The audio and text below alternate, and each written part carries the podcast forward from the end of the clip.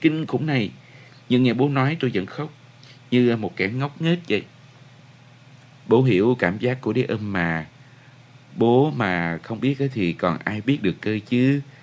Này, con cứ khóc thoải mái đi. Nói rồi cái bố lấy mu bàn tay của bố, bố lao nước mắt cho tôi. Tôi quay đầu đi và vùi luôn đầu vào gối. Tôi chán ghét tất cả, cả bố, cả Chúa Giêsu, cả bản thân của mình nữa.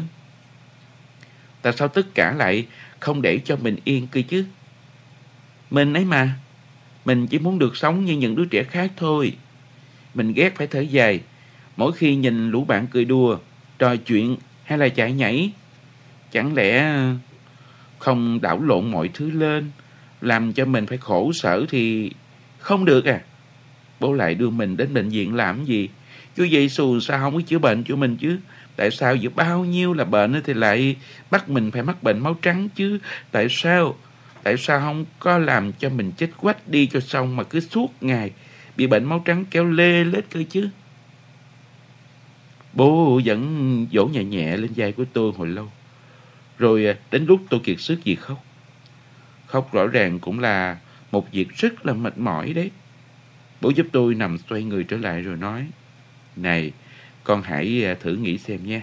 Có người nào đó có 10 điều ước, trong khi một người khác lại chỉ có duy nhất một điều ước thôi. Cả hai người cùng cầu nguyện với Chúa Giêsu. Chúa Giêsu sẽ nghe điều ước của người nào nhỉ? Nếu mà nghe theo à, người có 10 điều ước thì Chúa Giêsu sẽ vô cùng mệt mỏi. Nhưng nếu chỉ có một điều ước thôi thì khác đấy. Với bố, bố chỉ có duy nhất một điều ước mà thôi. Và bố đã xin Chúa Giêsu hãy biến điều ước thành hiện thực. Bố còn dọa rằng nếu mà Chúa Giêsu không lắng nghe điều ước này thì bố sẽ không tin Chúa nữa. Thế rồi Chúa Giêsu đã hứa là nhất định sẽ à, nghe theo à, điều ước của bố đấy. Còn không tò mò đó là điều ước gì sao? Có à. Tôi đáp với cái giọng nấc nghẹn của một chú chuột nhắt.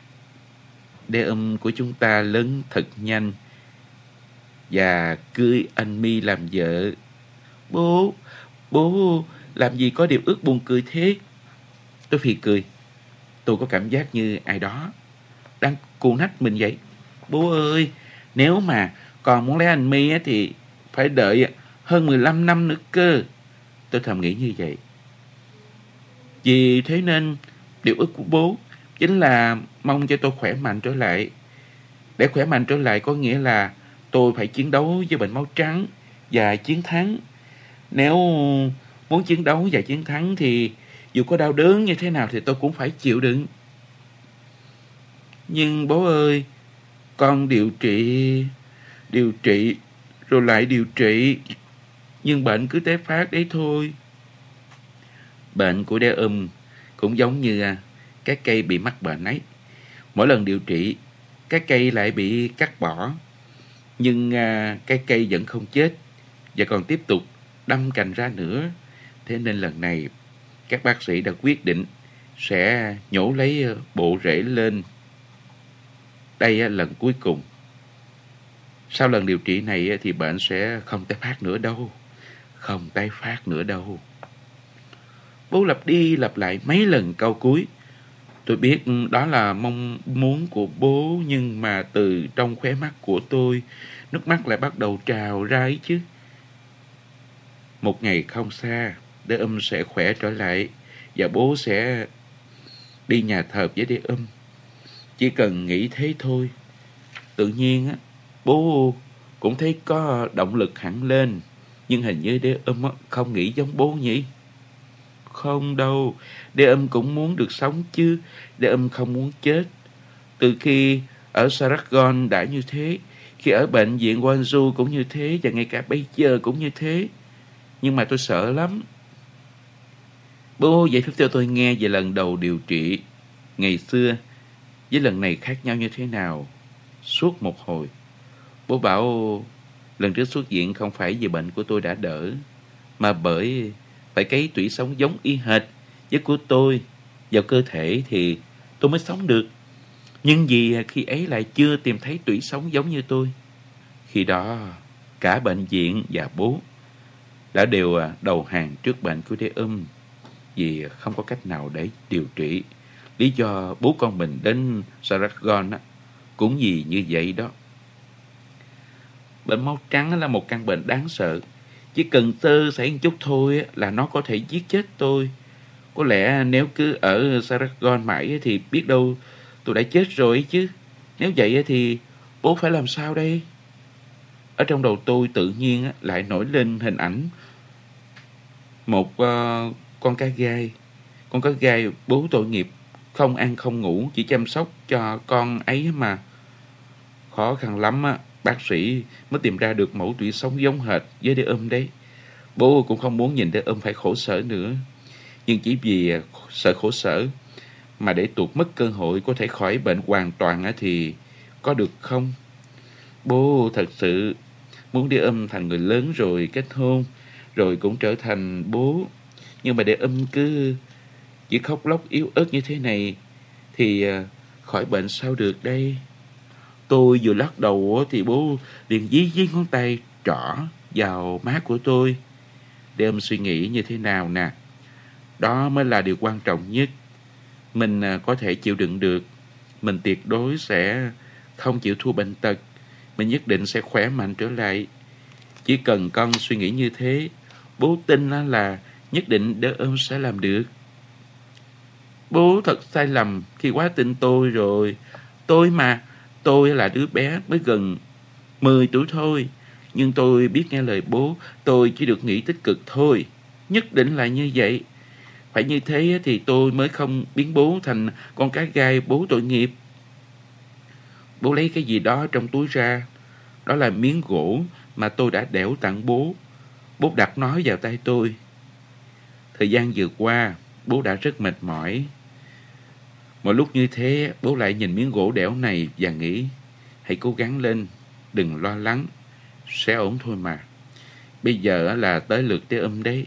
Mỗi khi mệt mỏi, con hãy nhìn vào miếng gỗ đẽo này mà suy nghĩ thế. Giống như bố ấy. Làm như thế con sẽ có thêm sức mạnh và bố sẽ ở bên cạnh con. Có bố ở đây rồi thì để ôm còn gì phải lo lắng nữa nhỉ? Ngay sau khi vượt qua một ngọn núi thì lại gặp một con sông sâu và sau khi dùng dãy để vượt qua con sông thì lại phải đối mặt với một vách đá dựng đứng. Ngày dần tàn già khi đường trở về bị chặn đứng, cả thân xác mệt mỏi đến khốn khổ. Đó chính là tâm trạng của anh lúc này. Cứ nghĩ đến à, số tiền ghép tủy cho đứa trẻ là anh lại có cảm giác như đang đứng dưới chân thẫn thờ, ngước nhìn lên vách đá dựng đứng.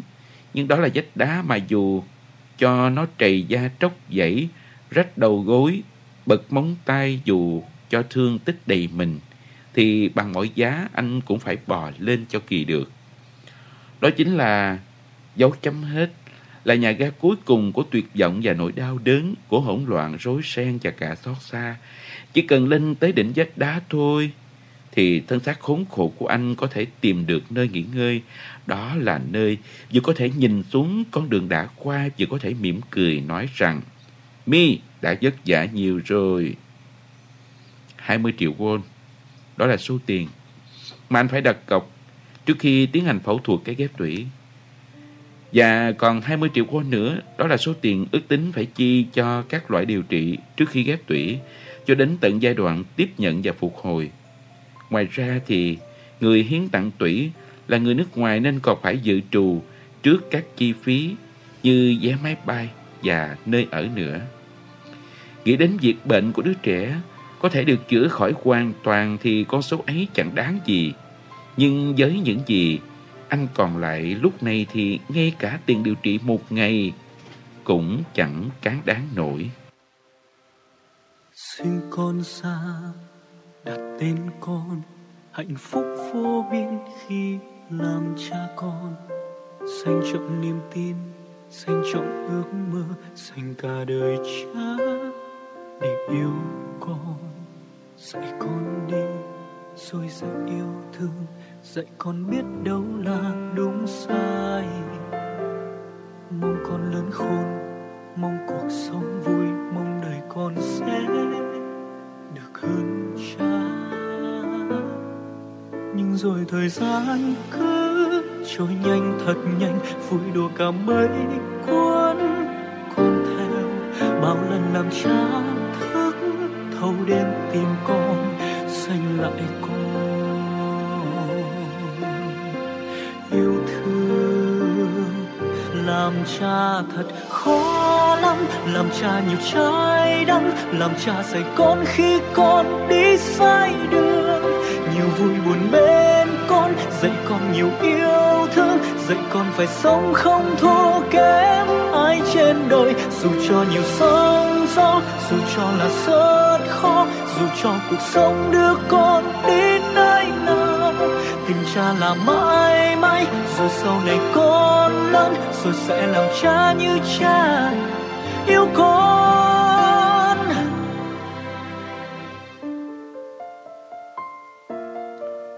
nào con thành công. Con sẽ gầy rước cho theo. Rồi chúng ta sẽ không phải sống trong cảnh này thêm nữa đâu. Dạy con đi, rồi dạy yêu thương. Dạy con biết đâu là đúng sai. Mong con lớn khôn, mong cuộc sống vui, mong đời con sẽ được hơn cha nhưng rồi thời gian cứ trôi nhanh thật nhanh vui đùa cả mấy cuốn con theo bao lần nằm cha thức Chương trình giới thiệu tác phẩm văn học đêm nay đến đây là hết. Cảm ơn quý vị đã quan tâm lắng nghe. Chúc quý thính giả một đêm ngon giấc.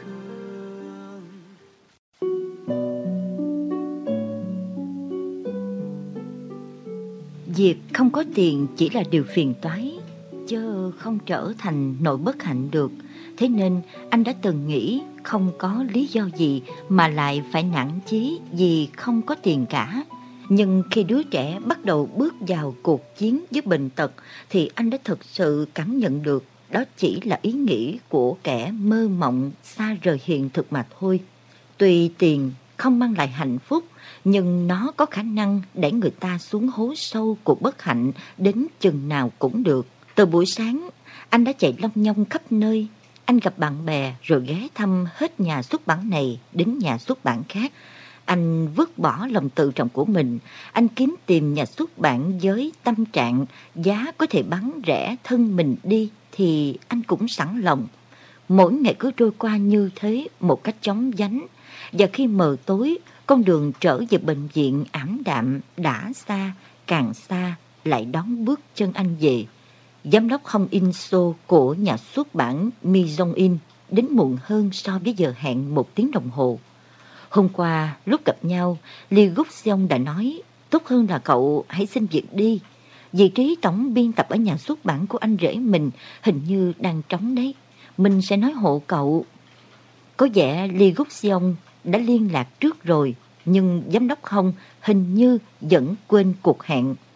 Là phía chủ động liên hệ, anh mở lời trước. Tôi nghe Gúc Seong nói là anh đang tìm việc cho người vị trí tổng biên tập. Gúc Sông đã nói với tôi qua điện thoại rồi, thật sự là anh có ý định làm việc cho chúng tôi sao? Nếu anh cho tôi cơ hội thì tôi sẽ làm việc chăm chỉ. Nhưng ý tôi là tôi băn khoăn, tại sao mà Gion lại có ý định gửi gắm sự nghiệp vào tay chúng tôi? Nếu nhìn vào kinh nghiệm hay năng lực thì chẳng phải anh nên làm việc ở một nhà xuất bản nổi tiếng hơn sao? Ở đâu cũng có ưu điểm nhược điểm riêng, nhưng tôi muốn lựa chọn nhà xuất bản Mi Ông In vì đó là nơi tôi có thể phát huy tối đa năng lực của mình. Anh cảm giác như có một con côn trùng nhiều chân đang bò qua, bò lại trên mặt. Nếu là trước đây thì anh không thể thốt ra một câu như vậy, nhưng giờ anh lại nói chắc nịch trước ánh mắt nghi ngờ của giám đốc Hồng. Nếu vậy thì chúng ta hãy cùng làm tốt nhé. Giám đốc không chìa tay ra, còn anh thì cúi đầu nhận lấy cái bắt tay. Nhưng quyết định như vậy thì có phần dội vàng nên anh thận trọng mở lời. Tôi muốn nói một chút về vấn đề lương. Tổng biên tập trước đây đã nhận mức lương là 1 triệu 500 won. Tôi tin tưởng vào năng lực của anh Di ông nên cũng tạm thời đưa ra mức 1 triệu 500 won. Đã có nhà xuất bản đề nghị với anh mức lương 2 triệu won, nhưng đến nước này thì anh cũng không quay lại được nữa. Giám đốc không tiếp lời. Hiện tại thì tình hình của chúng tôi cũng không đến nỗi nào, nên tạm thời có thể coi đó là một mức phù hợp. Nhưng nếu anh Ri ông có khác thì chúng tôi cũng có thể cân nhắc. Như thế là tôi được ưu ái quá rồi. Tôi chỉ muốn phiền anh một việc hơi khó nói. Đó là giây phút mà nếu có thể thì anh muốn lặng im. Nhưng anh không có cách nào khác để thuyết phục giám đốc Hông. Sau khi giải thích về tình trạng của đứa trẻ, anh thêm vào. Tôi muốn dốc toàn bộ khả năng và sức lực cho giám đốc. Từ lên kế hoạch, biên tập cho đến kinh doanh. Tôi sẽ không nề hà bất cứ việc gì và cố gắng hết mình. Đổi lại, rất mong anh sẽ ứng trước cho tôi tiền lương 3 năm.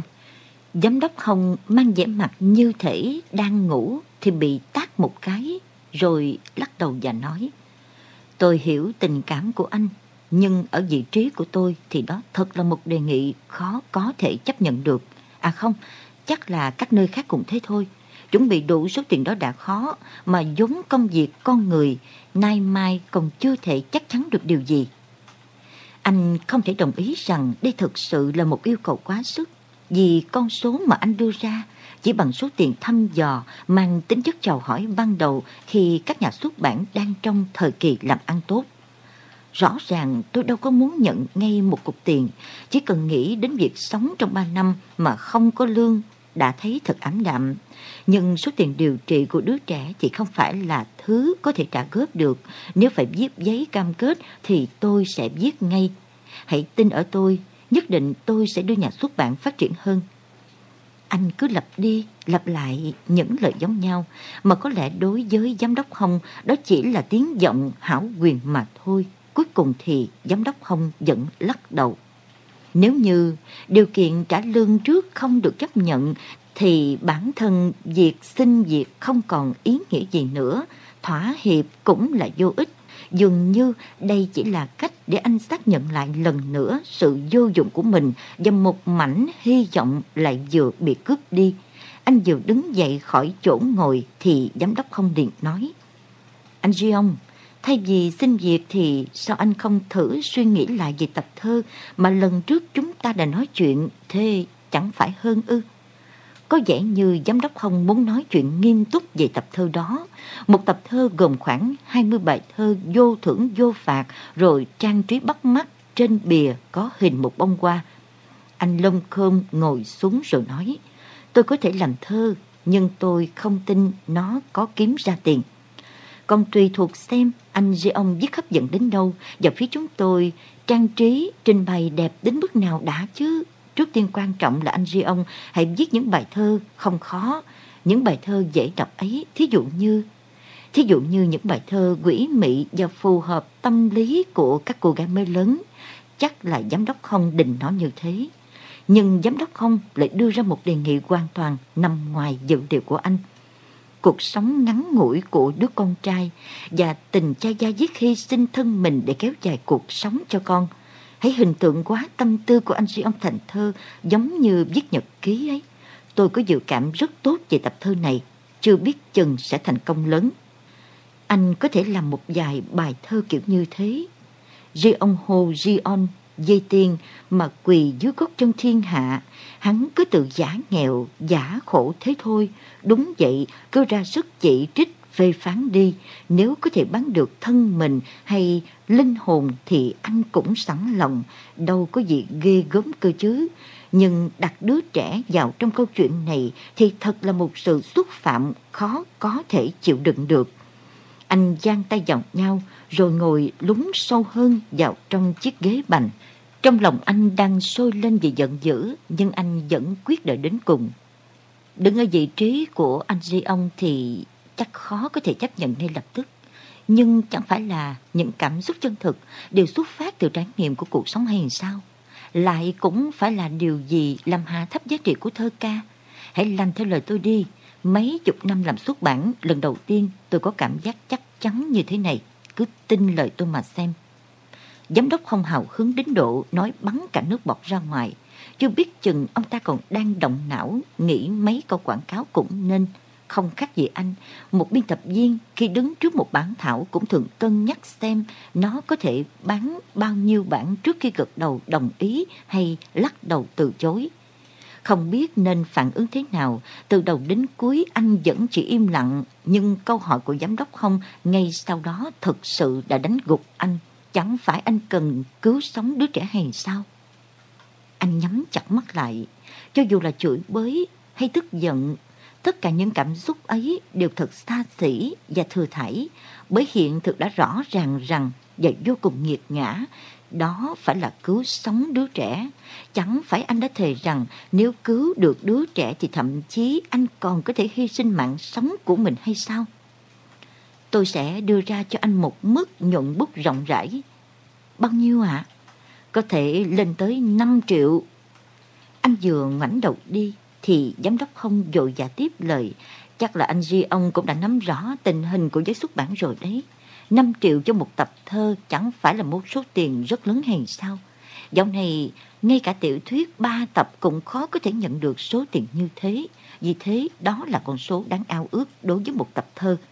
Chỉ riêng những bản thảo tự túc chi phí xuất bản cũng đang chất đầy trong tủ hồ sơ của tôi kia kìa.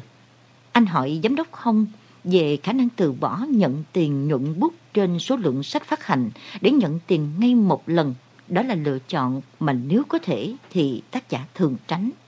Giám đốc không suy nghĩ hồi lâu rồi trả lời, tôi sẽ trả thêm anh 5 triệu nữa. Chắc là anh Duy ông cũng hiểu tôi không thể mạo hiểm đưa ra con số lớn hơn chứ. Khoảng cách giữa 10 triệu và 40 triệu là bao nhiêu nhỉ? Bằng khoảng cách từ đây đến ngọn lửa lập lè nơi ngôi nhà hẻo lánh nằm trên núi hay là khoảng cách từ trái đất đến hành tinh cuối cùng trong hệ mặt trời. Anh nói sẽ trả lời sớm rồi đứng dậy. Tôi đang làm rất tốt. Hôm qua khi xét nghiệm tủy cũng thế, cả hôm nay đặt ống thông tĩnh mạch cũng vậy, tôi đều chịu đựng được hết. Tôi rất sợ ống thông. Tôi đã bị tiêm tủy sống nhiều lần rồi, nhưng mà ống thông thì đây là lần đầu tiên. Hãy thử tưởng tượng bị người ta đục một cái lỗ trên ngực phải của mình mà xem. Làm sao không sợ được cơ chứ? Việc xuyên một lỗ trên ngực rồi đưa một cái ống cao su dài vào sâu trong cơ thể được gọi là đặt ống thông tĩnh mạch trung tâm. Ống dẫn cao su sẽ treo lủng lẳng trên ngực tôi như cái dây phơi đến tận khi tôi xuất viện. Việc tiêm tĩnh mạch đáng chán thì không cần phải làm nữa, nhưng điều không thể quên là người ta sẽ đưa tủy của một chị người Nhật Bản qua cái ống dài này cứu sống tôi. Tôi đã chịu đựng thật giỏi và tôi thấy tự hào về bản thân mình. Nhưng mà tôi mệt lắm, như thể người ta liên tục rót nước sôi sùng sục lên ngực tôi, chỗ đang bị cái ống cao su ghim vào ấy. Tôi lúc nào cũng thấy buồn nôn, còn đầu thì đau đau, ông ông, như thể có một đàn ếch chui vào trong đó. Từ sáng nay tôi còn bắt đầu bị rụng tóc. Khi ngủ dậy, nhìn xuống gối, tôi thấy đen xì, những tóc là tóc. Tôi nâng miếng gỗ đẽo hình dáng bố trên tay. Mỗi khi mệt mỏi đau đớn buồn rầu hay muốn òa khóc, tôi lại nhìn vào miếng gỗ. Đúng rồi, giờ đây tôi đang muốn cổ vũ cho bản thân mình, vừa tự cổ vũ, tôi vừa tự nhủ Đúng rồi, một mình có bố cơ mà. Bố là người yêu thương mình nhất ở trên đời này. Để giữ lời hứa với bố, tôi đang nỗ lực một cách chăm chỉ. Nhưng bố đã hứa là sẽ không đi đâu cả, chỉ luôn ở bên cạnh tôi thôi. Vậy mà dạo này cứ loáng một cái bố lại bỏ tôi một mình. Mẹ thì ở đây, nhưng mà xem ra cũng không khác gì tôi ở một mình cả. Mẹ đứng ở phía cửa sổ quay lưng lại nói chuyện với bác Long Mũi. Không biết có chuyện gì nhiều thế mà mẹ cứ thì thầm thì thà mãi không dứt. Cũng chẳng liên quan gì đến tôi, nhưng tai của tôi cứ như thể có chân, cứ muốn chạy về phía mẹ vậy. Thỉnh thoảng mẹ quay đầu lại và khẽ cười bằng mắt với tôi. Có lẽ là mẹ muốn cười, mẹ muốn làm gì thì làm chứ. Giờ thì tàn tán tan mẹ với tôi đã kết thúc hoàn toàn rồi mà. Lúc này tôi đã hỏi về sự hiền diện của bác Long Mũi. Tôi do dự mãi mới dám hỏi. Vậy mà mẹ thẳng nhiên trả lời mẹ đã kết hôn với bác ấy rồi. Bố thì sao ạ? Quá ra bố chưa nói với con à. Mẹ và bố con đã chia tay từ lâu. Tại sao ạ? Mẹ chẳng nói gì mà chỉ cười. Bố ấy à? Bố yêu mẹ mà, tôi đã định nói như thế. Nhưng vào giây phút định nói câu ấy, tự nhiên tôi có cảm giác như mình sắp trở thành một tên ngốc vậy. À không, vì nói ra câu ấy thật là buồn, nên tôi đã nghĩ chẳng thà cứ im lặng thì sẽ tốt hơn cho cả bố và tôi. Rốt cuộc khó khăn lắm, tôi mới nói ra được lời này. Bố không hề ghét mẹ mà. Mẹ cũng không hề ghét bố, nhưng suy nghĩ của bố và mẹ khác nhau, vì thế nên bố mẹ mới chia tay.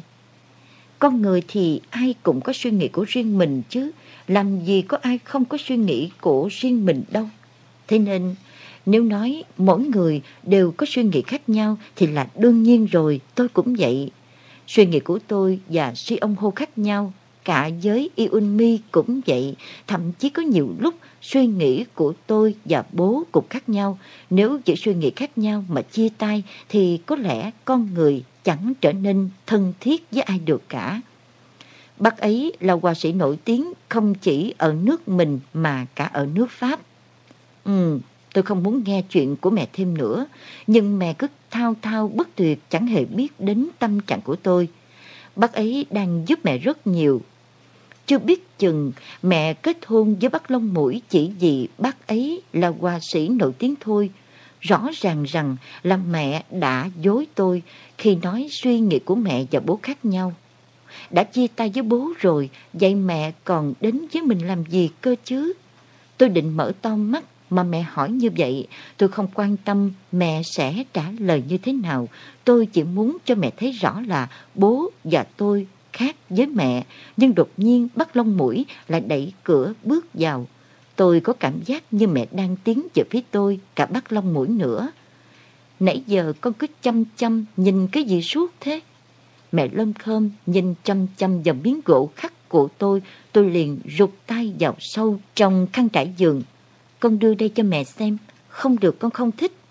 Tôi muốn hét lên và nội cáo, nhưng rốt cuộc lại đưa miếng gỗ khắc cho mẹ như một tên ngốc. Tôi ấy mà, từ ngày xưa tôi đã sợ mẹ rồi. Tôi biết cái gì mà mẹ ra lệnh thì nhất định tôi phải làm theo. Thói quen ấy hình như vẫn còn lại đến tận bây giờ. Mẹ xem xét miếng gỗ rồi hỏi, cái này ở đâu ra thế? Con làm mà.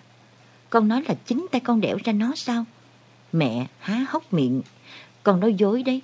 Thực ra thì con nhặt được ở trên đường Bất thình lình tôi cảm thấy chỉ muốn bật lại như vậy. Tôi không biết lý do là gì nữa. Không hiểu sao tôi có cảm giác không tốt. Nhưng mà tôi không có suy nghĩ nào khác cả ngoài ý nghĩ rằng trong một thời gian dài mẹ đã coi thường tôi và cả bố nữa. Cuối cùng tôi nói với mẹ, cái đấy thì có gì khó cơ chứ. Mẹ lắc đầu rồi đưa hình đẻo cho bác Long mũi, dù chẳng hề được tôi cho phép bác Long mũi, lần lượt nhìn hình đẻo, tôi và mẹ rồi cất lời. Đúng là tự tay đa ung làm ra thật chứ. Nếu nói một lần nữa mà không tin thì dù có nói trăm lần hay nghìn lần cũng chỉ đau miệng mà thôi. Tôi im lặng chị ta ra, ý là hãy trả lại hình đẻo cho tôi. Cháu đã học điêu khắc à? Bác Long Mũi chẳng hề có ý định trả lại hình đẻo cho tôi mà tiếp tục hỏi, còn tôi thì lắc đầu cháu chưa từng học điêu khắc sao? Bác không thể nào tin được. Khi nhìn miếng gỗ chạm vào nó và ngửi mùi thì cháu cảm nhận được hình dạng ở bên trong nó. Cháu chỉ đưa hình dạng đó ra bên ngoài thôi ạ. À. Đúng là như vậy, nếu nghĩ đến bố thì có bố, nếu nghĩ đến yêu mi thì có Iunmi ở bên trong miếng gỗ. Chỉ cần lấy con dao điêu khắc đẽo bỏ những phần thừa đi thì bố và Iunmi sẽ hiện ra ngoài. Chẳng có gì khó, cũng chẳng có gì đáng khen ngợi cả. Bác lông mũi nhìn mẹ rồi nói, nhìn miếng gỗ và có thể đọc được hình thù bên trong đó. Nếu thật thì đúng là thiên tài đấy. Mẹ vừa xoa xoa đầu tôi, vừa hướng mắt nhìn về phía bác lông mũi, mà từ khi tôi bắt đầu rụng tóc, bố chẳng bao giờ xoa đầu tôi nữa. Cháu có thích vẽ không? Tôi trả lời không. Cháu đã từng học vẽ chưa? Chưa ạ. À? Vậy cháu có muốn thử học không? Không ạ. À. Theo chú, đa ưng có dạy giống mẹ thì phải. Cháu có tố chất rất tốt đấy. Bác muốn giúp cháu. tôi giật lấy hình đẽo từ tay bắt lông mũi và tự nhủ trong lòng.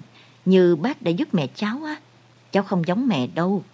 Người vợ bảo rằng có điều nhất định cần phải nói và dẫn anh đến một quán ăn Nhật trước bệnh viện. Park In Seok cũng đến với cô. Sau khi chọn một chỗ ngồi ở phía bên trong quán và gọi đồ ăn, người vợ mở lời, tôi sẽ nói trước nhé, không cần phải cao giọng hay cáo giận với nhau làm gì. Đương nhiên là anh sẽ không làm vậy rồi, cũng không có chuyện gì đáng phải như vậy cả. Không lâu nữa, tôi sẽ sớm quay trở lại Pháp. Trước đó, tôi muốn làm rõ một việc. Người vợ hướng ánh nhìn về phía Bắc Insiop. Anh ta đang tỉ mẫn cho thuốc lá dầu tẩu, còn người vợ có vẻ ngập ngừng. Nếu là vì đa um, thì em đừng lo lắng gì cả. Cứ về đi, đa um rồi sẽ tốt thôi mà. Câu nói của anh kéo ánh mắt của người vợ từ từ quay trở lại. Vấn đề là có vẻ như anh đâu có làm tốt được. Lúc chiều phòng y dụ tìm anh đấy, tôi đã đi hỏi xem có việc gì. Họ nói là anh vẫn còn nợ tiền viện phí, chưa trả. Thật là xấu hổ, tôi đã muốn thanh toán luôn cho xong. Nhưng rồi tôi cố nhịn vì nghĩ cho anh. Xin lỗi nếu đã để em phải xấu hổ. May mà em làm như vậy chỉ là anh quên khuấy mất hạn thanh toán thôi. Quên khuấy mất sao? Anh không thể thẳng thắn hơn được à? Khói thuốc mà Park In Seok nhả ra làm mũi anh ngứa ngáy. Anh thèm thuốc khủng khiếp. Nhưng từ khi đưa đứa trẻ lên Seoul, anh đã bỏ thuốc. Vì đứa trẻ ghét anh hút thuốc và anh không muốn đứa trẻ phải lo lắng thêm nữa. Nó chiến đấu với bệnh tật cũng đủ mệt mỏi rồi. Cái gì tìm hiểu được về anh tôi đã tìm hiểu hết rồi. Không phải tôi bí mật điều tra vì có ý gì khác đâu. Chỉ là tôi biết liệu anh có thể chịu trách nhiệm về con hay không thôi. Quá ra anh đã bán cả chung cư rồi à. Tôi sẽ không hỏi tại sao và anh đã dùng tiền đó vào việc gì. Dù sao thì bây giờ anh chẳng có nhà cũng chẳng có chốn dung thân. Không việc làm, lại càng không tài sản gì cả. Vậy tiền viện phí cho con anh định làm thế nào đây? Anh sẽ tự biết phải làm gì, không liên quan gì đến em. Không liên quan ngư, anh nói dễ nhỉ. Đa ưng cũng là con tôi cơ mà. Nó là đứa con mà tôi đã phải vất vả mang nặng để đau ấy. Em nói đúng, vì thế nên anh lúc nào cũng biết ơn em. Nhưng không phải em cũng có cuộc sống riêng của mình sao? Anh thoáng nhìn sang Bắc In Siop. Anh ta đang lấy một tay chống cằm và nhìn vào khoảng không. Người vợ đang ngồi cạnh người chồng hiện tại và nói chuyện với người chồng cũ. Không biết liệu tâm tư của Park In Seok như thế nào. Nếu đặt ở vị trí của Park In Seok thì không biết anh sẽ hành động như thế nào nữa. Không biết anh có thể kiên nhẫn ngồi đó như Park In Seok không? Không, có lẽ anh đã sớm bỏ đi rồi. Dù sao rõ ràng đây là một tình huống buồn cười và thật quan đường. Đúng vậy, tôi có cuộc sống của tôi, nhưng đứa trẻ cũng là một phần cuộc sống của tôi. Người vợ thở dài rồi nói tiếp. Không phải bây giờ tôi mới quay về dội vàng nói về thiên chức làm mẹ đâu. Nhưng tôi không thể nào bỏ mặt đứa trẻ nằm một chỗ trong tình trạng như thế này. Và tôi đã định không nói điều này, nhưng đa âm giống tôi nhiều hơn anh đấy.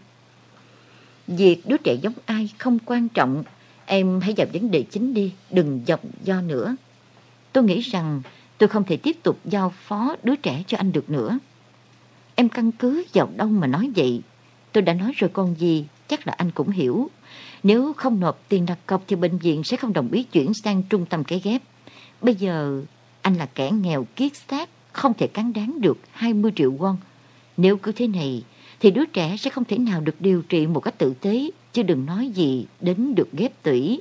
Và không khéo, anh lại dẫn nó lên khe núi như lần trước, cũng chưa biết chừng. Không có việc như thế đâu, tuyệt nhiên là không. Anh đừng có nói chắc nịch như vậy. Con người có thể lừa được tiền sao? Tiền mới lừa được người ta chứ. Tôi biết là anh đã cố gắng diệt con, Tôi có ý định sẽ bù đắp đầy đủ cho anh về mặt đó. Nhưng anh đừng hiểu lầm, tôi lấy con ra để mặc cả. Chỉ là tôi muốn chúng ta hãy lựa chọn một cách thực tế vì đứa trẻ và vì cả anh nữa. Bù đắp, mặc cả, lựa chọn thực tế. Anh bật cười thành tiếng và chỉ biết cười. Nhưng nỗi cô độc đến nghiệt ngã xâm chiếm trong anh. Có phải đó là tâm trạng như thể anh đang đứng trên cánh đồng quan tàn, nơi bước chân của mùa thu bỏ lại đằng sau và thẫn thờ nhìn về phía tây? Dù sao thì không phải việc đầu tiên là phải cứu sống đứa trẻ hay sao? Nếu vậy thì đương nhiên tôi chịu trách nhiệm về đứa trẻ thì sẽ hợp lý hơn là người vô dụng. Tôi xin lỗi. Như anh, như suy nghĩ của em thì anh có thể là người cha vô dụng. Ừ, đúng rồi đấy. Anh vẫn còn nhiều thiếu sót, nhưng anh sẽ không trở thành người cha xấu xa bỏ mặt đứa con mình phải chết trong vô vọng đâu. Giọng người vợ bật ra như thể cái lò xo bị nén xuống. Nếu vậy thì anh định làm như thế nào đây? Rốt cuộc là anh định không từ bỏ đứa trẻ chứ gì? Hay thế nào? Từ bỏ, đứa trẻ không phải là đồ vật để mà từ bỏ hay là lấy lại. Anh đừng có bắt bẻ lời nói của tôi như vậy, hèn hạ lắm. Đa um và anh, bố con anh có cuộc sống riêng của bố con anh, giống như em có cuộc sống của em vậy. Anh nghĩ rằng em đang mãn nguyện với cuộc sống hiện tại của em. Anh cũng thành tâm mong rằng tương lai của em sẽ như vậy. Nếu em cũng hiểu cho anh và con theo cách ấy thì tốt biết mấy. Đúng là hiện nay anh và con đang rất vất vả, nhưng đừng tùy tiện phán đoán là sau này cũng sẽ như thế. Người vợ vừa cắn môi dưới, vừa nhìn chăm chăm vào anh. Anh nhìn trả và muốn nhanh chóng kết thúc cuộc nói chuyện vô nghĩa này. Anh có một điều thắc mắc là không hiểu lý do tại sao đột nhiên em lại quyến luyến con như vậy. Khi phải rời xa con, chưa phút giây nào tôi cảm thấy thoải mái cả. Anh có biết thời gian vừa qua đã bao nhiêu lần tôi ngủ mơ gặp ác mộng thét lên rồi tỉnh giấc hay không? Vậy em muốn chịu trách nhiệm về con để em thấy thoải mái hơn, để em không mơ gặp ác mộng nữa sao? Cha xa rồi chứ không cứ hát mãi khúc ca hoài lắng. Cha xa rồi đúng không? Con xin lỗi cha con thật vô tâm. Cả cuộc đời với cha chỉ sống với những ước mơ ngày thơ tự vẽ nơi tim. Có lẽ cuộc đời còn có bao nhiêu lần mười năm nữa. Chắc hết thôi nghe.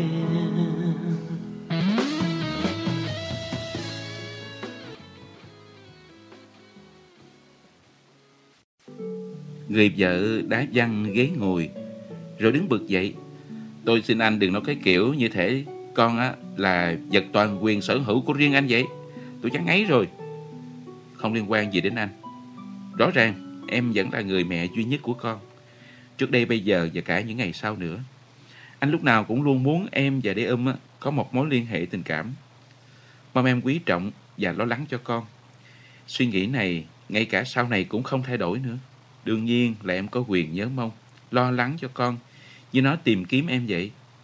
Nhưng có một điều anh muốn nói rõ ràng với em, đó là em không có quyền mang con đi khỏi tay anh. Bây giờ và cả sau này cũng sẽ mãi như vậy. Có vẻ như anh, dương dương tự đắc, vì đang cầm tờ giấy cam kết ấy trong tay. Nhưng mà tôi e rằng mình không thể làm theo mong muốn của anh đâu. Nếu như đến cuối cùng anh vẫn không từ bỏ thì tôi không thể không tính đến biện pháp sau cùng đó. Điều đó có nghĩa là tôi sẽ giải quyết bằng pháp luật. Anh là người có tiền sự con gì? Tiền sự à? Không phải thế sao? Anh đã bất chấp sự ngăn cản của bệnh viện, làm gián đoạn việc điều trị, rồi đẩy con đến bờ vực của cái chết con gì? Thêm vào đó, hiện tại anh còn là người không có năng lực, tòa án đương nhiên sẽ trao lại quyền nuôi con cho tôi. Người vợ hét lên cho thấy quyết tâm của mình, rồi đẩy cửa bước ra ngoài. Người vợ đã bỏ đi rồi thì à, đồ ăn của ba người mới được mang ra hết. Vấn đề à, nuôi con không phải là điều gì đặc biệt cả. Cho dù ngay từ lúc đầu người vợ có quyết tâm đặt vấn đề đi chăng nữa thì đó cũng là điều được quyết định từ trước rồi. Anh không muốn tranh cãi về à, tư cách của người vợ. Làm như vậy thì không hơn gì hành động hèn hạ đúng như lời của cô. Tuy nhiên, anh khó có thể hiểu được thái độ của người vợ khi ờ, cứ sốt sắng nhắc đến giấy cam kết, từ bỏ quyền nuôi con. Anh chưa từng yêu cầu cô phải viết giấy cam kết. Hồi người vợ gửi giấy cam kết về, anh ờ, cũng đã không thể hiểu được rốt cuộc thì cái thể loại giấy tờ này có nghĩa gì và chỉ biết mỉm cười cay đắng. Vậy mà bây giờ người vợ nói rằng sẽ giải quyết bằng luật pháp. Câu nói ấy chẳng khác nào. Con dao găm sâu vào trái tim anh. Anh chưa hề muốn căm ghét người vợ, dẫu sao thì họ đã chia tay nhau và chia tay trước khi trở nên căm ghét nhau. Thì có thể xem như là một điều may mắn. Nhưng cái suy nghĩ không biết liệu sau này anh có phải căm ghét cô không, làm anh thấy rối bời một cách vô lý. Khi anh nhìn chầm chầm sang bát canh cá nóc của người vợ, bác Yên Sốt liền đặt cái tẩu lên trên gạt tàn rồi mở lời. Cơm thì chắc khó nước, và anh uống một chén rượu nha. Anh uống đi, tôi sẽ ăn cơm. Nhưng anh chỉ đảo thức ăn lên vài lần rồi lại đặt thìa đũa xuống. Bác Yên Sốt tự rót tự uống mấy chén rượu rồi đẩy một chén về phía anh. Anh hãy nhận một chén đi. Tôi à, muốn mời anh với ông một chén. Trong khi bác Isus rót rượu, anh à, chợt chìm vào cảm giác mơ hồ kỳ lạ như thể anh và bác Isus là hai người đàn ông đang tranh giành một người phụ nữ rồi cuối cùng lại rót rượu cho nhau. Cũng không phải không có lý. Nói vậy chứ anh hoàn toàn không có lý gì để căm hận hay là phẫn nộ với bác Jesus. Giây phút người già quyết định từ bỏ thì với anh bác Jesus đơn giản chỉ là một người đàn ông xa lạ, vô danh thôi. Chỉ là mỗi khi đối diện với bác Jesus, anh lại có cảm giác khó xử như thể đang lang thang vô định trong màn sương mù dày đặc vậy. Bác Jesus giơ lấy chén của người vợ rất đầy rượu rồi nói Nhìn lại mọi việc đã xảy ra Nếu như vì tôi mà làm cho anh John bị tổn hại Thì thật lòng tôi muốn xin lỗi Nghe toàn bộ câu chuyện của hai người Thì lạ là tôi lại nghĩ nhiều hơn do lập trường của anh John hơn là vợ tôi Tôi cũng à, sắp bước sang tuổi 50 rồi Thật xấu hổ Nhưng đến tuổi này rồi mà tôi vẫn chưa từng được làm cha Vì thế nên có thể tôi không hiểu được tâm tư của anh Seon. Tuy nhiên, à, có lẽ tôi cũng đoán được tia âm có nghĩa như thế nào đối với anh. Không biết áp đặt lại như thế nào, anh chỉ khẽ gượng cười, bác Isus nâng chiếc mũ bê rê lên xoa xoa lòng bàn tay lên trán, rồi tiếp tục. Có lẽ anh Seon cũng biết rõ, cô ấy là người à, không để bụng lâu đâu. Tòa án hay gì đó thì rõ ràng chỉ là vì cô ấy quá kích động nên mới nói thế thôi. Mà nếu uh, như cô ấy quyết tâm như thế thật thì tôi cũng sẽ chịu trách nhiệm ngăn cô ấy. Nhờ anh chuyển lời cho mẹ của đế ôm giúp tôi rằng nếu như đơn giản chỉ vì chi phí điều trị thì không cần cô ấy phải lo lắng đâu. Có lẽ không phải vì phí điều trị đâu. Phải nói như thế nào nhỉ? Có lẽ là tình mẫu tử đã ngủ quên bấy lâu nay khi gặp lại đứa trẻ liền à thức giấc chăng? Tình mẫu tử đã từng ngủ quên. Nếu là sự thật thì là một điều thật đáng mừng. Thật lòng là như vậy, giá như với tình mẫu tử thức giấc trở lại. Người già có thể chữa lành những vết thương tuổi thơ của đứa trẻ không? Trong ký ức tuổi thơ, đứa trẻ vừa quán trách mẹ nhưng cũng vừa nhớ nhung mẹ vô bờ bến. Anh luôn nặng lòng vì cảm thấy như thể nỗi đau của những năm tháng niên thiếu mà anh đã phải trải qua một cách khó khăn nó lại truyền sang cho đứa trẻ một cách dạng nguyên. Dù sao thì tôi cũng thật sự lo lắng vì vấn đề à, phí điều trị của đêm. Bác Yên Sốt vừa nhìn chăm chăm vào anh, vừa thêm vào. Ngày xưa tôi cũng từng là một kẻ nghèo sơ, nghèo sát. Bây giờ thì nhờ vẽ tranh, tôi cũng đã dành dụm được một số tiền nhỏ nhỏ. Mong anh đừng hiểu lầm, tôi chỉ muốn giúp đỡ anh Seon thôi. À, cảm ơn anh nhưng tôi xin được từ chối. Không, tôi chỉ muốn giúp anh và đi âm thôi mà, không có ý gì khác. Và đó cũng là nguyện vọng của vợ tôi. Tôi à, cũng khó có thể giờ như không biết được. Trong giây lát bỗng chốc, anh bị bao quanh bởi sự cám dỗ. Anh hoàn toàn có thể đón nhận lời đề nghị của người đàn ông này một cách ngây thơ và đơn thuần lắm chứ. Cũng chẳng có cách nào hợp lý hơn còn gì.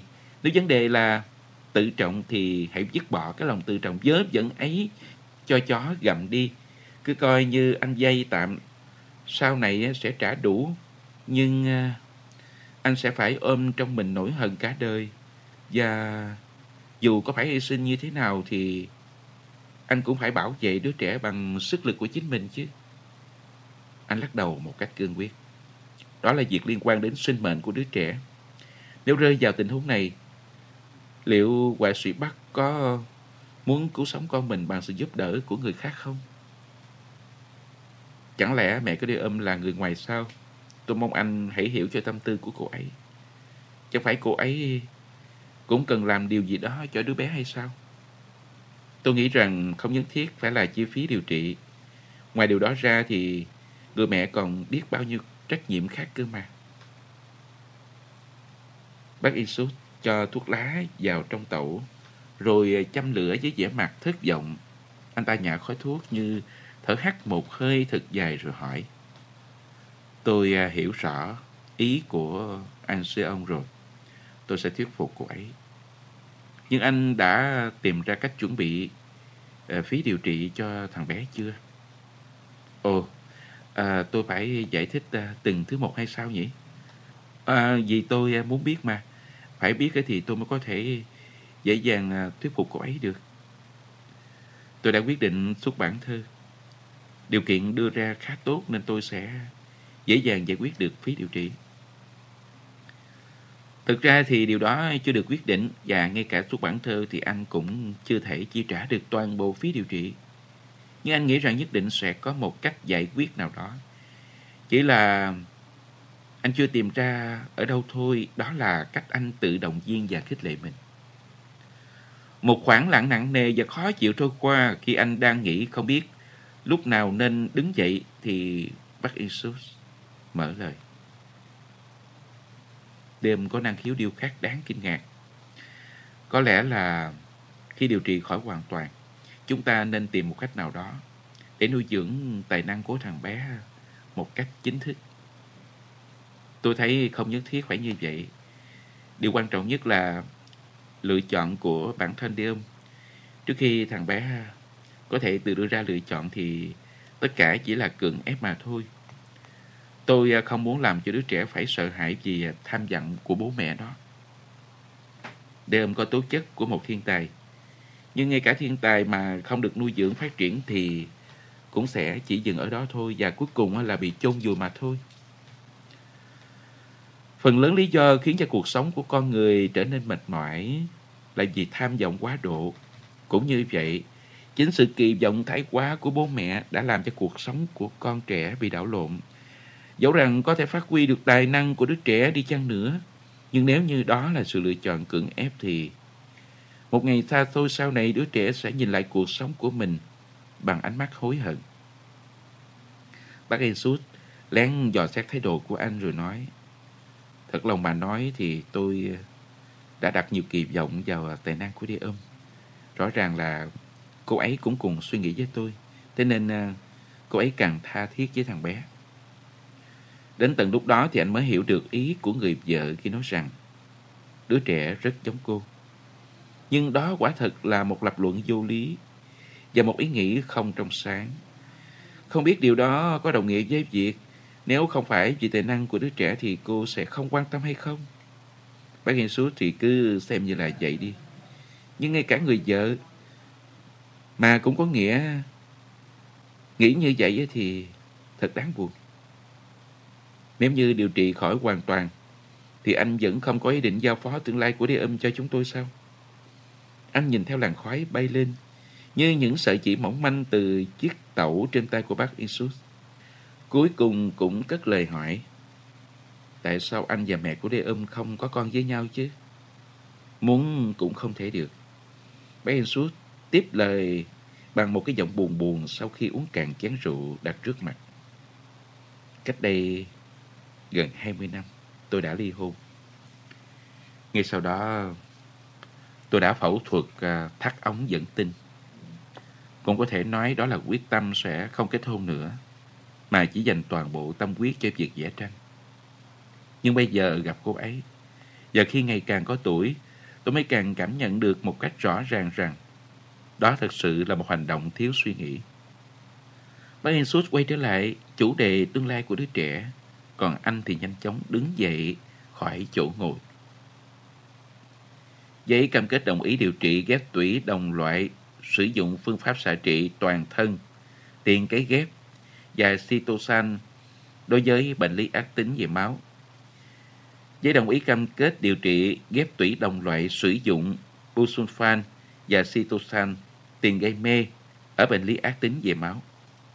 Đó là hai loại giấy tờ cam kết dài mấy trang kính đặc chữ trình bày về bối cảnh y học, cái ghép tủy, quá trình điều trị, nguy cơ và tác dụng phụ, ý kiến của bác sĩ điều trị chính, sự đồng ý của bệnh nhân và gia đình.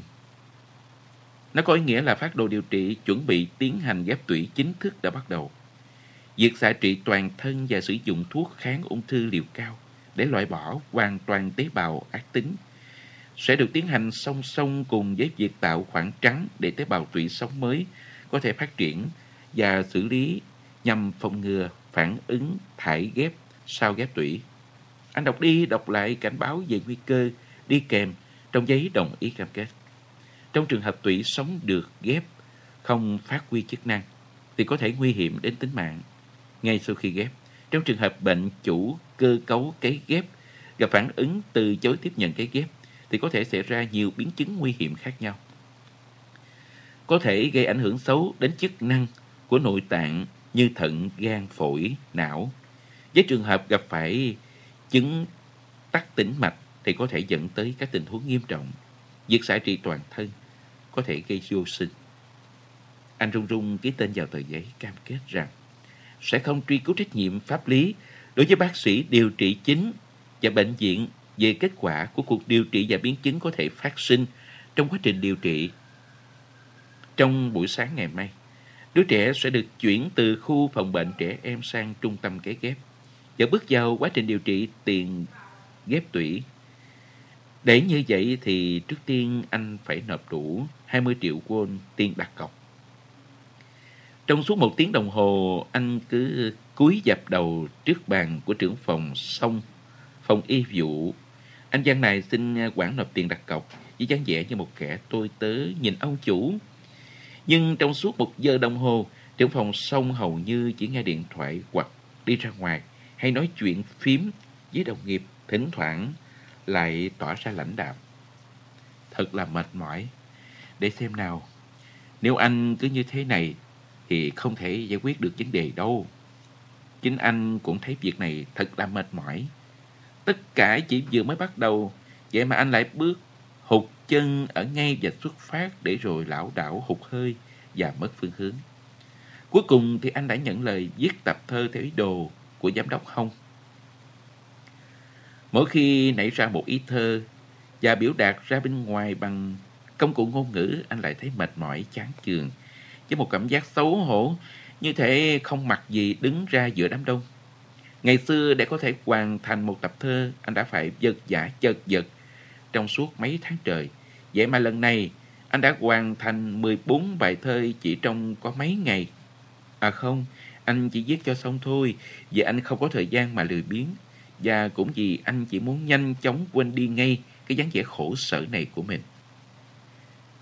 Giám đốc Hồng đã hứa sẽ trả cho anh 10 triệu won tiền bản quyền ngay trong sáng nay.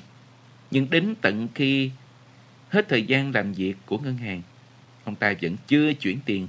Cứ khoảng 30 phút, anh lại gọi điện thoại đến nhà xuất bản, những lần nào giám đốc hông cũng đi vắng.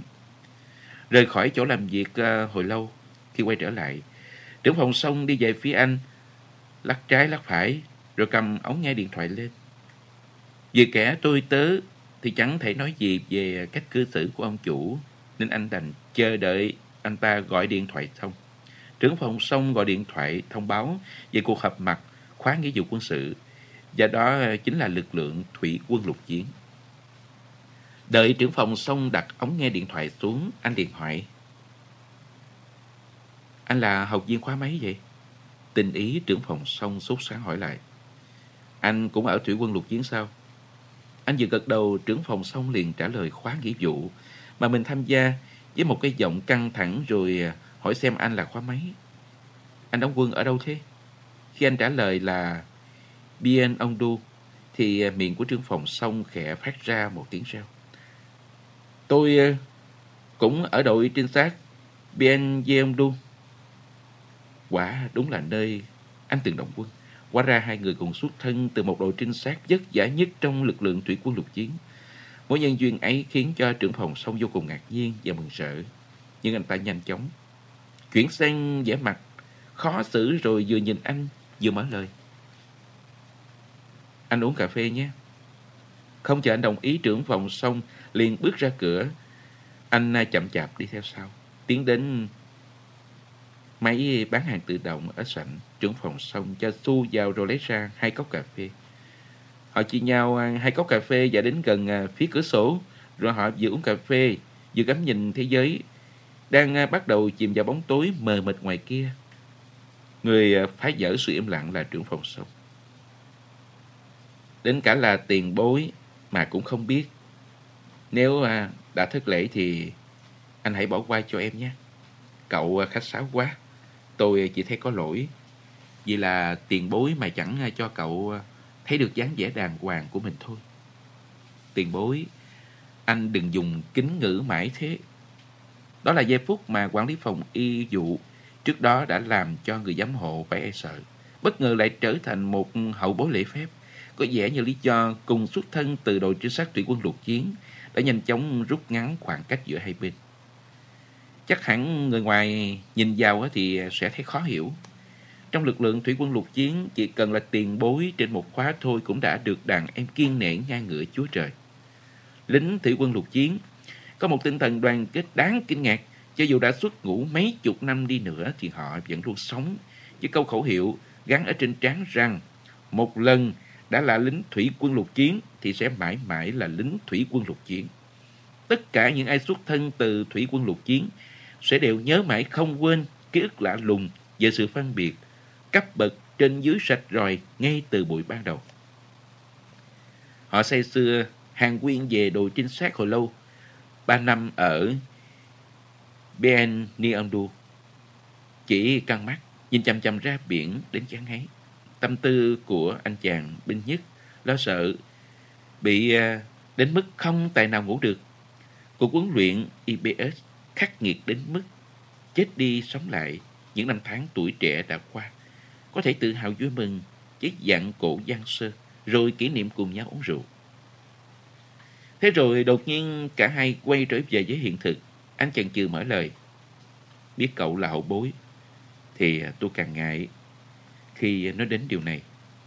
Ngày mai có lẽ sẽ bắt đầu điều trị ngay. Lần điều trị này xem như là cơ hội cuối cùng của đứa trẻ. Tôi sẽ không làm trưởng phòng xong phải khó xử đâu. Cậu hãy giúp đỡ tôi. Đây không phải là vấn đề mà em tự ý đưa ra quyết định được. Nhưng dù sao thì ngày mai em cũng sẽ cố gắng để cháu được à, chuyển sang trung tâm cấy ghép đúng theo kế hoạch. Chân thành cảm ơn cậu. Tôi không thể lo được toàn bộ tiền đặt cọc ngay. Khoảng một nửa thì đến ngày mai hoặc là ngày kia tôi có thể sẽ lo được. Tuy em à, đã gặp tiền bối với tư cách là một nhân viên của phòng y vụ, nhưng trong thâm tâm thực lòng thì em vẫn luôn nghĩ anh là một người tử tế. Làm việc ở phòng y vụ, em đã gặp đủ loại người. Người thì quá hạn thanh toán đến mấy lần vẫn hiên ngang lớn tiếng. Người thì khóc lóc gian xin mất hết mặt mũi. Rồi hàng hà xa số những người đòi bọn em phải tìm cách cho. Dù sao thì em tin anh và em sẽ viết giấy đảm bảo thay cho anh.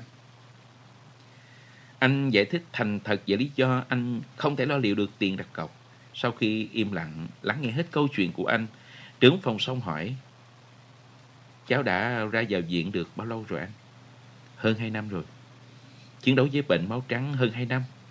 Nếu không phải là người giàu có, với một núi tiền thì đúng là khó có thể cắn đáng nổi. Trưởng phòng xong, thở hắt ra một hơi, rồi nói tiếp. Còn bao nhiêu ngày nữa thì cháu được ghép tủy à? Nghe nói là nếu như điều trị suôn sẻ thì sẽ mất 3 tuần. 3 tuần sau? 3 tuần?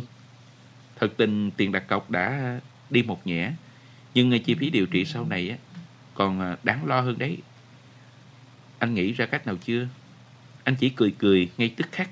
Trưởng phòng xong hiểu ra ý nghĩa trong nụ cười của anh. Anh đừng nghĩ em là nhân viên phòng y vụ, mà hãy nghĩ em là hậu bối và thử nói cho em xem. Anh có bao nhiêu rồi? À, vẫn chưa có gì cả, nhưng à, cậu đừng có lo. Anh đã chống đỡ được hai năm rồi, chẳng lẽ còn ba tuần nữa mà lại không lo nổi sao? Chắc chắn là sẽ có cách gì đó thôi. Anh chìa te ra về phía trường phòng xong. Hết giờ làm rồi, cậu à, cũng phải về chứ. Rất vui vì gặp cậu. Cảm ơn cậu đã quan tâm đến bố con tôi. Ngày đầu tiên đứa trẻ được đưa vào trung tâm cấy ghép. Người vợ đã rời đi. Không biết có phải vì à, thấy đứa trẻ được chuyển vào trung tâm cấy ghép nên cô cho rằng anh đã nộp đủ tiền đặt cọc hay không. Đến tận buổi sáng, người vợ vẫn à, không có dễ gì là sắp về nước. Vậy mà rồi cô lại nhanh chóng quyết định bay về Pháp, nơi cô đang sống. Giống như đứa trẻ, mãi chơi quên hết tất cả, mãi đến đêm mới vội vã chạy liền một mạch về nhà. Lúc anh quay trở lại, sau cả một ngày trời chạy dài khắp nơi để lo liệu tiền đặt cọc, đứa trẻ lấy ra một mảnh giấy đưa cho anh. Đó là một mảnh giấy nhỏ ghi số điện thoại kèm theo lời nhắn. Nếu anh đổi ý thì hãy liên lạc. Có vẻ như người vợ còn muốn bỏ qua cả lời chào tạm biệt. Từ à, sau khi lớn tiếng vì chuyện của đứa trẻ, ngay cả việc nhìn nhau, cô cũng tránh. Anh đón nhận ra sự ra đi của người vợ với một thái độ lãnh đạm. Đó là kết quả mà người vợ già năm tháng đã rèn luyện cho anh. Nếu như đứa trẻ bị tổn thương vì người mẹ và vì thế mà nhục ý chí chiến đấu với bệnh tật ấy thì mới thật là đáng lo. Mẹ đột nhiên bỏ đi, chắc con thấy buồn lắm phải không, đê âm? Không à, mẹ vẫn thế mà. Không có mẹ con cũng cố gắng được chứ. Tất nhiên rồi ạ, à, con sẽ có bố rồi mà. Đứa trẻ hồn nhiên trả lời, rồi cười thật tươi. Nhưng anh không thấy sự thản nhiên đó là một điều may mắn. Dù sao thì người vợ cũng là mẹ của đứa trẻ. Và vào ờ, giây phút mệt mỏi của cuộc sống, chỉ cần nhắm mắt lại là nhớ đến, thì hình ảnh người mẹ cũng sẽ luôn là một nguồn động viên vô bờ.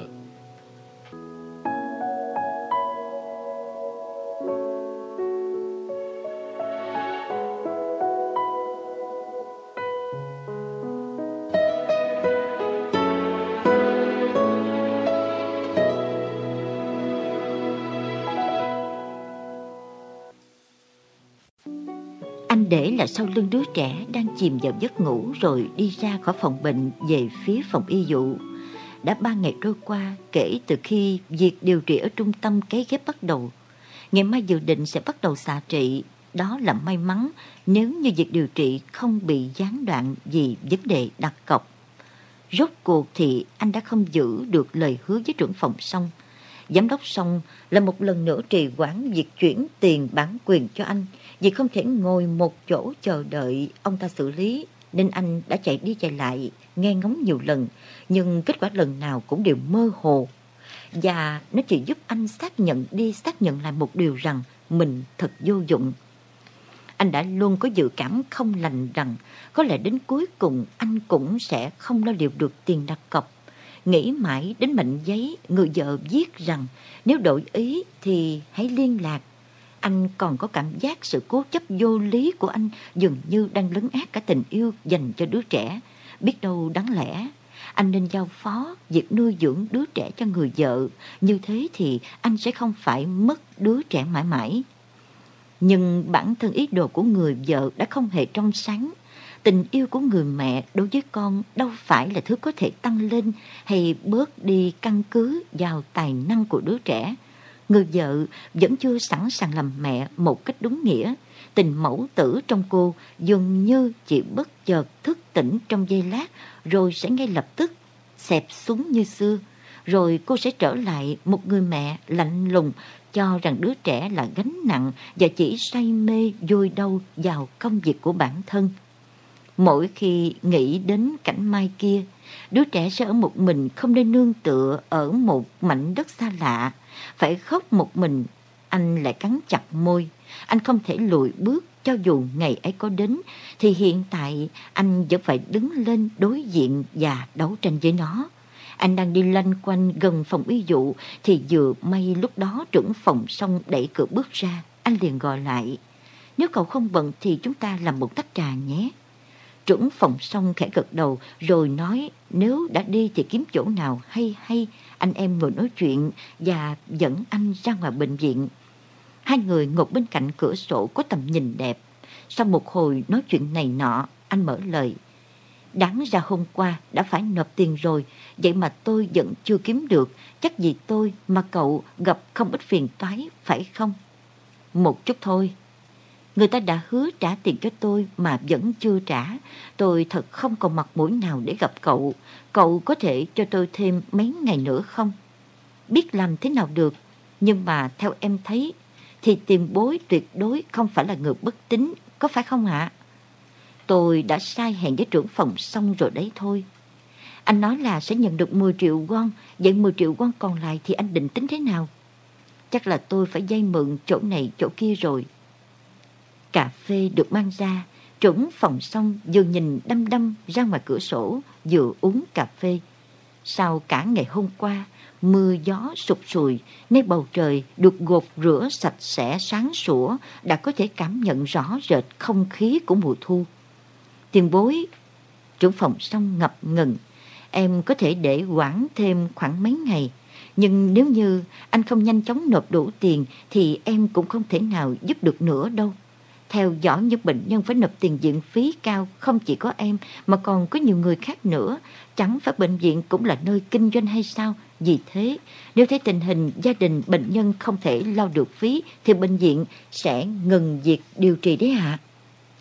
Sẽ không có chuyện đó đâu. Vậy anh tính sao? Chẳng lẽ tiền tự nhiên rơi từ trên trời xuống?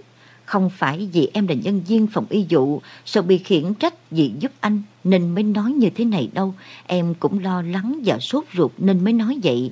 Thà rằng anh cứ hỏi thẳng em xem có cách nào khác không thì còn đỡ hơn. Trưởng phòng song đang hai tay vào nhau, ngước mặt lên, nhìn anh trong khoảng 5 giây rồi lắc đầu. Tại sao mình lại dướng vào việc này cơ chứ? Trưởng phòng song nhỏ giọng, thi thầm một mình rồi nói. Tiền bối, xin anh đừng hiểu lầm những điều em sắp nói sau đây. Chuyện là em có một người anh họ, anh ấy từng làm công việc lắp ráp máy móc chế tạo, nhưng sau khi bị mất một phần ngón tay, giờ anh ấy chỉ sống bằng đồng lương bảo vệ ít ỏi. Nhưng năm ngoái, con gái của anh ấy lại được bác sĩ chẩn đoán là mắc u não và phải nhập viện điều trị ngay, cần phải nhanh chóng phẫu thuật, nhưng hoàn cảnh khó khăn, không biết xoay sở chi phí ra làm sao. Một ngày, anh ấy bảo quyết định bán thân thể của mình. Thì ra lúc ngồi lơm khơm trong nhà vệ sinh bệnh viện, anh ấy đã nhìn thấy một mẫu giấy môi giới mua bán nội tạng, bèn thử liên lạc thì họ nói chuyên mua thận. Em đã ngăn anh ấy, đó là lừa đảo. Nhưng mà anh ấy không thèm nghe lời em, có lẽ đấy là tâm tư của người sắp chết đuối, dù chỉ là một cọng rơm thôi, cũng cố phải nắm lấy. Không còn cách nào khác nên em đành phải đứng ra. Em đã liên lạc với bạn bè làm việc ở bệnh viện này, bệnh viện khác. Đương nhiên, việc mua bán nội tạng là điều không hay ho gì, nhưng thông qua những người bạn đó thì ít nhất cũng không lo bị lừa. Anh đã hiểu ý của trưởng phòng xong trong câu chuyện dài lê thế này, nhưng đây là điều anh chưa từng nghĩ đến nên không khỏi bàng hoàng. Anh từng thấy vô cùng cảm kích trước hành động của cô gái người Nhật Bản quyết định hiến tụy sống cho một đứa trẻ hoàn toàn xa lạ, chưa một lần gặp mặt. Đã có khác nào một sự hy sinh cao cả đến mức có thể cho đi một phần cơ thể của mình để cứu sống một sinh mệnh đang leo lắc của người khác. Nhưng ngay khi có sự can thiệp của tiền bạc thì đó không còn là sự hy sinh đầy cao cả nữa mà chỉ có thể xem là một hành vi phi đạo đức và phi nhân tính. Dù biết sẽ bị chê trách lên án, nhưng anh cũng khó có thể làm ngơ với việc này. Chỉ cần cứu được đứa trẻ thì anh nghĩ dù có phải làm những việc tài đình hơn gấp trăm lần, nghìn lần, việc bán đi cơ thể của mình anh vẫn sẽ phải làm. Anh uống một hơi tách cà phê đã nguội lạnh rồi hỏi, nếu như bán thận thì sẽ được khoảng bao nhiêu tiền? Anh em họ đã nhận 30 triệu. 30 triệu và số tiền 10 triệu sẽ nhận được từ giám đốc không nữa. Trưởng phòng xong lặng tránh ánh mắt của anh rồi nói, em đang cảm thấy mình cứ như là một kẻ môi giới vậy. Nếu như không phải là chỗ quen biết thì em tuyệt đối không nói chuyện này đâu. Ý em là nếu như anh thật sự không còn cách nào khác để lo tiền phí điều trị thì hãy cân nhắc tới giải pháp sau cùng này, xem xem thế nào nhé. Đó là cách duy nhất và cũng là tối ưu nhất trong thời điểm hiện tại. Nếu như anh không nhặt được một khoản tiền từ trên trời rơi xuống hay đi cướp ngân hàng hoặc lừa đảo, anh tự động viên rồi lại đồng viên mình rằng hãy suy nghĩ đơn giản thôi. Quả thận là phần duy nhất của cơ thể con người mà đấng tạo hóa đã cho phép, dù có lấy đi một bên, vẫn không hề gây trở ngại gì đến cuộc sống bình thường của họ. Nếu như với phần dư thừa đó mà có thể cứu sống được đứa trẻ, thì không lý do gì để anh phải khổ tâm suy nghĩ hay do dự cả. Đó là một điều may mắn bất ngờ và là một cơ hội mà anh phải nhanh chóng đưa tay ra giữ chặt lấy. Tôi ấy mà, tôi đã trở thành một tên ngốc mất rồi. Tôi không thể nhớ ra nội dung cuốn truyện mà tôi đọc cách đây mấy hôm, dù có nhìn hồi lâu vào lịch. Tôi cũng không thể biết hôm nay là thứ mấy nữa. Cả công thức tính diện tích hình tam giác và cách giải phương trình tôi cũng quên sạch. Khuôn mặt của Iunmi Ông Ho và mẹ của cậu ấy, chị Jionjay, mục sư, ông cụ ở Saragon, khuôn mặt của những người mà tôi yêu quý cứ dần mờ mịt. Rõ ràng là tia xạ đã biến tôi thành tên ngốc. Hôm kia và hôm qua, đến cả hôm nay nữa, tôi vẫn cứ tiếp tục xạ trị. Một ngày hai lần, vậy là tất cả sáu lần. Hình như tia xạ không giết chết các vi khuẩn gây bệnh xấu xa trong cơ thể tôi, mà nó đục một lỗ hỏng trong cái túi đựng suy nghĩ trong đầu tôi rồi. Vì thế mà các suy nghĩ của tôi cứ ao ạt chảy ra ngoài mất tiêu. Nếu cho chọn giữa xạ trị hay chọc giò tủy sống thì chắc bọn trẻ con đứa nào cũng nhất loạt chọn xạ trị. Khi chọc dò tủy sống thì có cảm giác như thể mình trở thành con cá thu hay con cá đao vậy. Như thể người ta cho tôi lên thớt rồi dùng một con dao lớn cắt làm hai miếng ấy. Nếu nói về đau thì xạ trị chẳng là gì so với chọc giò tủy sống cả, chỉ cần nằm im khoảng 30 phút là xong. Nhưng tôi lại ghét xạ trị hơn. Khi chọc giò tủy sống thì bố luôn nắm tay tôi. Nhưng mà ở trong phòng xạ trị thì tôi phải một mình chịu đựng tất cả. Mỗi khi bị buộc kín khắp người trong phòng xạ trị là nước mắt tôi lại trào ra. Cảm giác như thể mọi người đang đẩy tôi xuống tiết một cái địa ngục khủng khiếp ấy. Mỗi khi đi vào trong phòng xạ trị tôi lại nghĩ không biết tôi có còn có thể ra ngoài nữa không. Và trong khoảng thời gian suốt 30 phút, à không, như thể 35, tôi chỉ nghĩ tới những điều thật đáng sợ. Hàng nghìn, hàng vạn lần tôi đã nghĩ cứ như thế này mà chết luôn thì tốt biết mấy. Rồi sau đó thì đầu tôi như muốn nổ tung, như một quả bóng bay chực dở cái bụp Mục sư ở trường dòng đã nói rằng địa ngục giống như biển lửa, nhưng theo suy nghĩ của tôi thì địa ngục giống phòng xạ trị hơn, vì cái nghĩ trên thế gian này không có ai khác ngoài mình còn đáng sợ và kinh khủng hơn cả biển lửa. Đúng vậy, chọc vào tủy sống làm cơ thể bị đau. Còn khi xạ trị thì có cảm giác khổ sở trong lòng. Cảm giác khổ sở ấy làm tôi không thể sống nổi trong một thời gian dài. Không những vậy còn biến tôi thành một tên ngốc nữa chứ. Tôi đã hỏi bác sĩ lý do, bác sĩ bảo đừng nên lo lắng, đấy chỉ là triệu chứng xuất hiện chốc lát thôi. Tôi cũng khá an tâm vì dù sao tôi không trở thành kẻ ngốc mãi mãi, dù sao thì cuộc xạ trị gớm ghiếc đáng ghét cũng sẽ kết thúc vào ngày mai. Tôi chỉ vừa mới nhận ra là cái laptop của bố biến mất. Nghĩ lại thì từ hôm qua đã không thấy cái láp của bố đâu rồi. Thật là kỳ lạ vì bên cạnh bố lúc nào cũng có cái láp mà giống như quân nhân đeo súng bên mình ấy. Ngày ngày bố đều ngồi làm việc trước laptop. Lần nào tỉnh giấc giữa khuya tôi cũng thấy bố đang cầm cụi gõ bàn phím lạch cạch. Bố ấy chẳng nghỉ ngơi mà cũng chẳng ngủ nghê, chỉ làm việc chăm chỉ để kiếm tiền chữa bệnh cho tôi thôi. Mấy ngày trước khi tôi được chuyển từ khu phòng bệnh trẻ em sang trung tâm cái ghép, mẹ đã nói rằng bố không thể lo được tiền viện phí cho tôi nữa. Tôi cũng biết là bố nghèo lắm, nhưng tôi nghĩ mẹ không nhất thiết phải cố tình nói ra điều này, mà cũng không được nói ra ấy nhỉ. Nhưng đã có mẹ đây rồi, con không phải lo lắng gì, chỉ cần khỏe mạnh trở lại là được. Thế nên con hãy sang Pháp với mẹ nhé. Mẹ đang nói điều quái gì lạ vậy nhỉ? Bắt đầu từ bây giờ mẹ sẽ chăm sóc cho đa ung. Bố thì sao ạ? Mẹ chẳng nói rồi sao, bố của con là kẻ nghèo kiết xác. Tôi không biết làm mẹ người giàu có đến đâu, hoặc không thì chắc bác Long một phải giàu có lắm nhỉ. Nhưng nếu mẹ nghĩ rằng vì bố là người nghèo kiết xác nên bố không thể chăm sóc cho tôi, thì mẹ thật là ngốc. Tôi biết thừa ý đồ của mẹ. Mẹ định cướp tôi khỏi bố đấy mà. Ngay từ đầu, mẹ đã chẳng hề quan tâm đến suy nghĩ của tôi và bố. Vì với mẹ, chỉ suy nghĩ của mẹ mới là quan trọng thôi. Tôi phải nói rõ ràng cho mẹ biết mới được. Con sẽ không sang nước Pháp đâu. Với con bố mới là quan trọng, con không cần bố dưỡng đâu. Cả mẹ cũng không. Nhưng tôi đã cố kìm lại câu nói cuối cùng.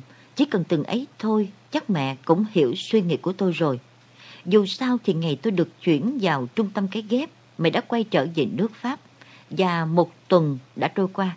Mẹ nói sẽ sớm quay trở lại. Nhưng từ hôm đó đến giờ, mẹ chẳng gọi lấy một cuộc điện thoại. Tôi cũng không buồn lắm, vì tôi đã biết trước là sẽ như thế mà.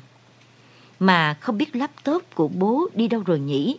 Nếu không có lap thì bố sẽ không kiếm được tiền, mà như vậy thì sẽ không thể lo được diện phí của tôi. Nhưng không biết có chuyện gì mà từ nãy đến giờ nhìn bố tươi vui thế nhỉ? Cuối cùng thì tôi đã hỏi bố về chiếc laptop. Bố cho bạn mượn rồi, còn bố thì sao ạ? Bố quyết định sẽ nghỉ ngơi rồi. Nếu bố mà nghỉ ngơi như thế thì sẽ bị mẹ cướp mất đau ưng đấy, bố ơi. Bố vẫn chỉ cười thật tươi, chẳng hề biết là tôi muốn khóc thét lên. Không phải là bố đã đổi ý giống như lời mẹ viết trong mảnh giấy để lại. Mẹ định chia rẽ bố và con đấy. Điều đó có nghĩa là mẹ yêu đa ưng rất nhiều. Không phải mẹ định chia rẽ bố con mình đâu. Bố cũng muốn cho con sang nước Pháp sao? Thế đa ưng nghĩ sao nè? Bố chỉ cần nói ra suy nghĩ của bố là được. Sao còn phải băn khoăn xem tôi nghĩ như thế nào nữa? Tôi cố gắng ngăn cho nước mắt không trào ra nổi rồi nói. Dù có chết, có chết con cũng không sang nước Pháp đâu. Con sẽ sống với bố cơ. Bố cũng nghĩ như vậy đấy. Bố sẽ sống cùng với đa ưng lâu, thật là lâu. Đương nhiên rồi, bố hãy bảo bạn nhanh nhanh trả lại laptop cho bố đi nhé. Bố đặt tay lên vai tôi, rồi im lặng nhìn tôi. Tôi quay đầu lại và đặt tay bố lên má mình. Còn lo lắng về tiền viện phí sao? Một chút xíu thôi ạ. Nếu bố làm thay việc mà đáng ra đa ưng phải làm, thì đa ưng thấy thế nào? Chắc đa ưng sẽ không vui đâu nhỉ? Bố cũng vậy đấy. Tiền viện phí bố sẽ tự khắc lo được. Còn đa âm chỉ cần khỏe mạnh là được. Và tiền viện phí bố đã chuẩn bị sẵn rồi. Vì thế nên bây giờ bố cũng phải nghỉ ngơi chứ. Thật á? À? Đương nhiên rồi, bố đã nói với đa ung bao giờ chưa? Tôi gật đầu cái rụp, đúng rồi. Bây giờ tới lượt bố phải nghỉ ngơi thoải mái. Nhìn khuôn mặt gầy guộc và đen sạm đi của bố, tôi đã lo lắng biết bao nhiêu. Bố lấy ra trong tủ lạnh một hộp kem vani được ở phòng một người thật là thích. Có cả tủ lạnh dành riêng cho chúng tôi. Phòng một người chắc sẽ vô cùng đắt. Nhưng mà theo tôi biết thì trung tâm cái ghép chỉ toàn là phòng một người thôi. Sau khi xạ trị thì trong miệng tôi nóng bừng như thể có lửa đốt vậy. Thế nên phải ngậm một cục đá hoặc thỉnh thoảng phải ăn kem để hạ nhiệt. Bố xúc một thìa kem cho vào miệng tôi và nói mấy ngày nữa bố phải đi tỉnh công tác. Thế nên trong lúc bố không có ở đây, đa ung cũng sẽ ngoan chứ. Tôi nước ụt miếng kem rồi chăm chú nhìn bố. Từ khi mẹ bỏ đi cách đây 4 năm, bố chưa từng để tôi phải ngủ một mình, chỉ trừ mỗi khi tôi phải ở phòng chăm sóc đặc biệt. Cho đến bây giờ thì tôi vẫn đang chịu đựng tốt, nhưng chắc bố cũng biết rõ bây giờ là thời điểm khó khăn biết bao, nếu không có bố ở bên cạnh thì không thể làm được gì. Nhưng bây giờ bố lại bỏ tôi một mình đi công tác ở tỉnh. Không thể nào. Có một việc rất quan trọng cần phải giải quyết. Tôi sẽ không hỏi bố đó là việc gì, nhưng chẳng lẽ lại có việc quan trọng hơn cả đa um sao? Tôi nhìn vào mắt bố và chợt nghĩ rằng hỏi như thế thì không được vì tôi biết là bố đã rất khó khăn mới có thể nhờ tôi việc này mà. Bố đi bao lâu ạ? Nhanh thì bốn, còn lâu thì năm ngày. Đối với bố, sau bốn ngày là nhanh và năm ngày lại là lâu được cơ chứ. Đối với tôi thì bốn hay năm ngày cũng dài như nhau cả thôi. Tôi thở dài sườn sượt. Khi nào thì bố sẽ đi ạ? Không phải ngay ngày mai đâu bố sẽ liên lạc với chị Ri ông Dây trước đã và một cô tốt bụng sẽ đến chăm sóc cho con. Chỉ cần lần này thôi bố nhé, lần sau là tuyệt đối không được bỏ đa ưng một mình. Rugapsu, người mà trưởng phòng xong giới thiệu với anh, là nhân viên phòng y dụ bệnh viện tổng hợp Shin Hy Ung ở Cang Nam. Chí ít thì xem ra anh cũng sẽ không lo bị lừa. Vì trưởng phòng song tha thiết nhờ giả nên tôi định đứng ra chứ không ham gì chuyện này đâu. Nhưng biết làm sao đây, tình cảnh của anh quá thật éo le. Dù sao thì, trước tiên anh phải hứa với tôi, anh biết rõ việc mua bán nội tạng là bất hợp pháp chứ. Nếu phía bệnh viện mà biết thì tôi sẽ lập tức bị cho thôi việc ngay. Nếu chẳng may việc không theo đúng kế hoạch thì... Rugapsu tiếp tục dặn dò yêu cầu hết cái này đến cái khác. Anh ta có vẻ rất kinh nghiệm về việc này. Nếu như không phải người trong gia đình thì hiếm khi có trường hợp hiến tạng thận. Làm gì có ai không phải máu mũ ruột ra mà sẵn sàng lấy thận của mình ra tặng cơ chứ. Thế nên nếu như không được người trong gia đình hiến tặng thì chỉ có thể chờ đợi được hiến tặng thần của người bị chết não. Nhưng nhìn chung không nên mong đợi điều gì để khỏi phải thất vọng.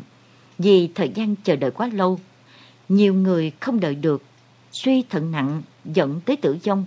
Bản thân việc kiểm tra thì không có gì phức tạp, chỉ cần làm một vài thao tác đơn giản như kiểm tra máu và chức năng thận là được.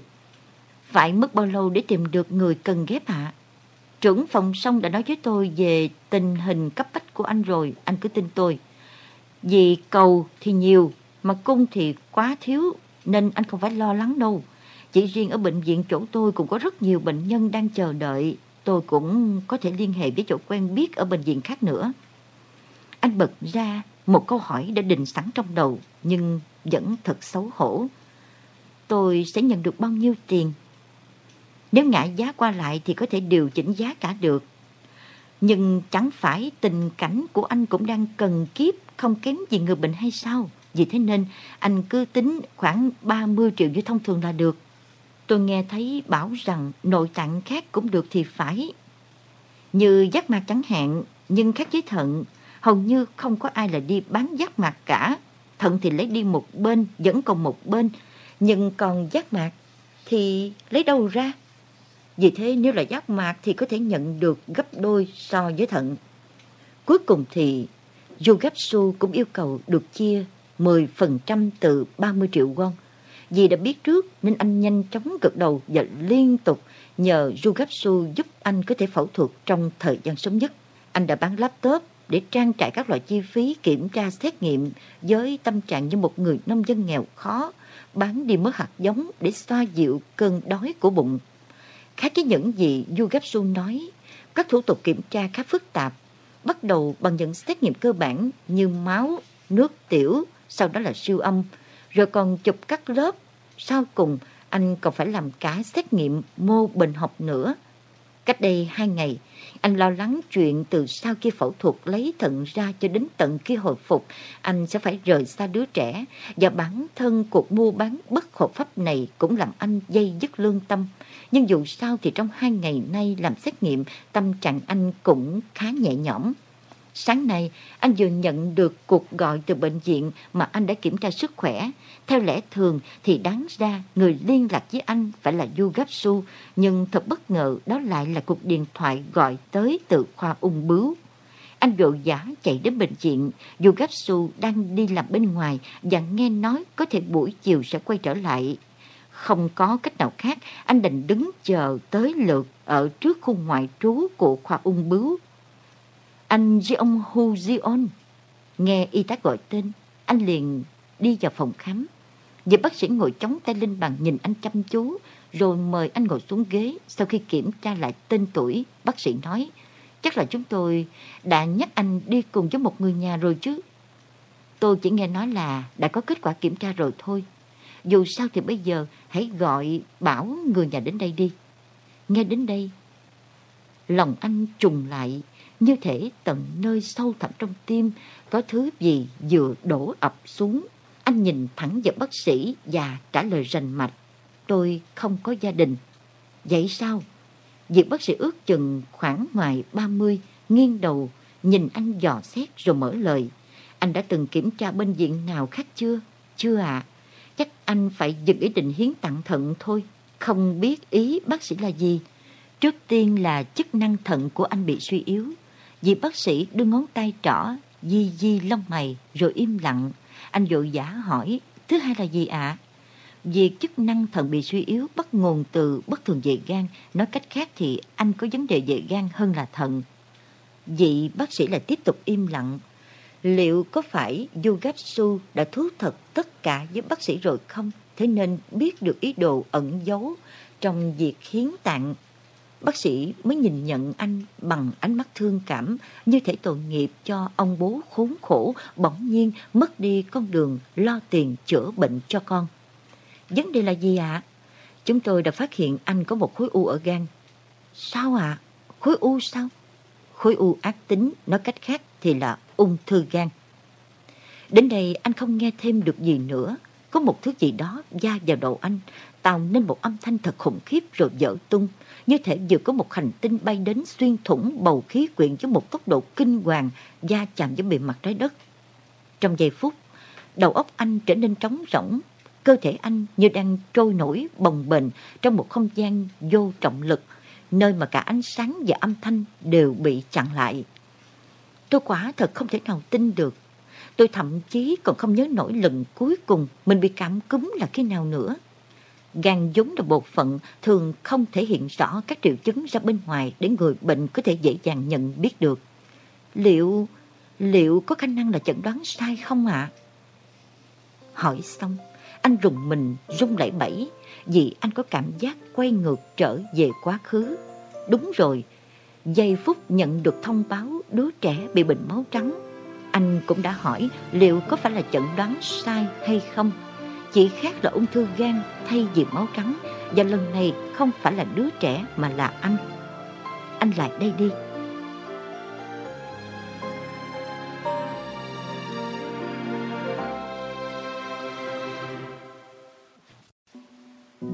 Vị bác sĩ lấy ra mấy tấm phim có kích cỡ bằng tập dở vẽ đặt trên bàn và tiến về phía đèn đọc phim chụp CT gắn ở trên tường.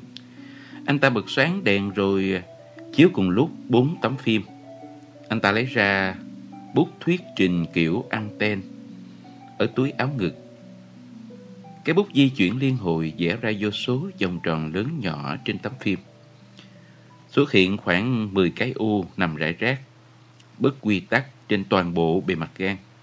Kết quả xét nghiệm uh, mô bệnh học cũng đã xác định được tế bào ung thư gan nguyên phát. Vị bác sĩ quay trở về chỗ ngồi, còn anh thì đứng nhìn chầm chầm vào tấm phim như bị đóng đinh xuống mặt đất. Tấm phim mà dù có hình thế nào cũng không sao hiểu được. Anh vừa ngồi lại vào ghế thì vị bác sĩ liền hỏi. Anh hãy làm thủ tục nhập viện ngay đi. Từ ngày mai anh phải bắt đầu điều trị. Anh ngửa cổ ra sau ngước nhìn lên trần nhà, rồi thầm thì một mình. Như anh thấy đấy, tôi hoàn toàn bình thường mà. Có bảo tôi chạy marathon tôi cũng chạy được ngay. Tôi hiểu tâm trạng của anh. Anh à, khó có thể chấp nhận được điều này ngay. Bệnh ung thư gan cũng có lúc tình cờ được phát hiện, nhưng đa phần khi phát hiện ra thì bệnh đã nặng. Nhiều trường hợp bệnh nhân đang sinh hoạt hoàn toàn bình thường, Đến khi phát hiện ra bệnh thì đã không thể cứu chữa được nữa. Đó chính là trường hợp của anh. Không cứu chữa được nữa. Như thế mà vẫn nói hãy nhập viện thì chẳng phải là một sự mỉa mai độc ác hay sao? Anh vẫn không thể chấp nhận được sự thật là mình đã mắc bệnh ung thư gan. Anh đứng dậy khỏi chỗ ngồi, cúi đầu chào bác sĩ, rồi nói. Con tôi cũng đang nằm ở bệnh viện khác. Nếu phải điều trị thì tôi sẽ điều trị ở đó. Xin anh hãy thông cảm cho tôi. Cây tử đằng chật vật chống chọi với từng cơn gió lạnh lẽo, cuốn theo những chiếc lá rơi xuống lả tả trong gió. Thời học trung học nói chính xác hơn thì là một giai đoạn niên thiếu mà người ta gọi là tuổi dậy thì. Anh đã từng ngắm nhìn những cây hoa tử đằng ở sân sau cô nhi viện rồi thở dài, lặng lẽ gạt nước mắt. Và một ngày anh bị người ta mắng mỏ hay là đánh đòn, hay ờ, một ngày mà những ký ức thời thơ ấu chợt ùa về, hay một đêm không ngủ được, khi nghĩ đến tương lai mịt mờ. Anh lại nhìn cây tử đằng như một thói quen rồi lén lút lau nước mắt để chẳng ai biết và tự thầm nhủ rằng anh sẽ chỉ sống như cái cây. Giống như cái cây tự đâm rễ, tự dương cành, tự mọc lá, rồi trở thành tán lá, giống như cái cây mà dù cho không có ai chăm sóc cũng chẳng khóc hu hu, dù không ai biết đến mình thì cũng chẳng la hét hay là thể hiện, cứ âm thầm tự nhủ trong lòng, hãy chỉ sống như thế mà thôi. Phải cố gắng lắm anh mới có thể thoát ra khỏi cô nhi viện, nên ngày ngày phải nghe câu phỉ bán của ông viện trưởng rằng anh sẽ trở thành đứa ăn mày. Nhưng rồi anh đã không trở thành cái ăn mày, mà còn học ở một lớp cấp 3 bổ túc buổi tối dành riêng cho những đứa trẻ có vấn đề và dùng dãy giữa cuộc đời để không phải trở thành một kẻ ăn mày. Nếu nói rằng chỉ cần không trở thành kẻ ăn mày, với anh đã là một điều quá may mắn, thì đúng vậy, xem như anh đã thành công rồi. Anh đã không quá bận tâm với những tham vọng, chưa từng mơ đến vinh hoa phú quý, cũng chưa từng căm ghét hay là hận thù ai vô lý. Anh chỉ sống một cách thành thực với chính bản thân mình. Đúng vậy, anh hoàn toàn có thể thú thực rằng mình đã sống một cuộc đời tử tế như thế. Nhưng mà, cái gì thế này? Cái chết đang ở rất gần. Như thể chìa tay ra là sẽ bị túm lấy. Từ khi đứa trẻ bắt đầu chiến đấu với bệnh tật thì anh luôn cảm nhận được điều này. Chứng kiến đứa trẻ lão đảo bước đi trên sợi dây phân cách giữa sự sống và cái chết. Cũng như chính anh đã sống một cuộc sống như vậy. Nhưng không phải là lúc này.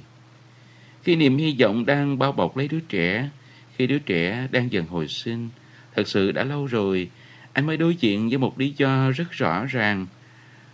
Bắt anh phải sống, nhưng đây lại là cái chết, không liên quan gì đến đứa trẻ.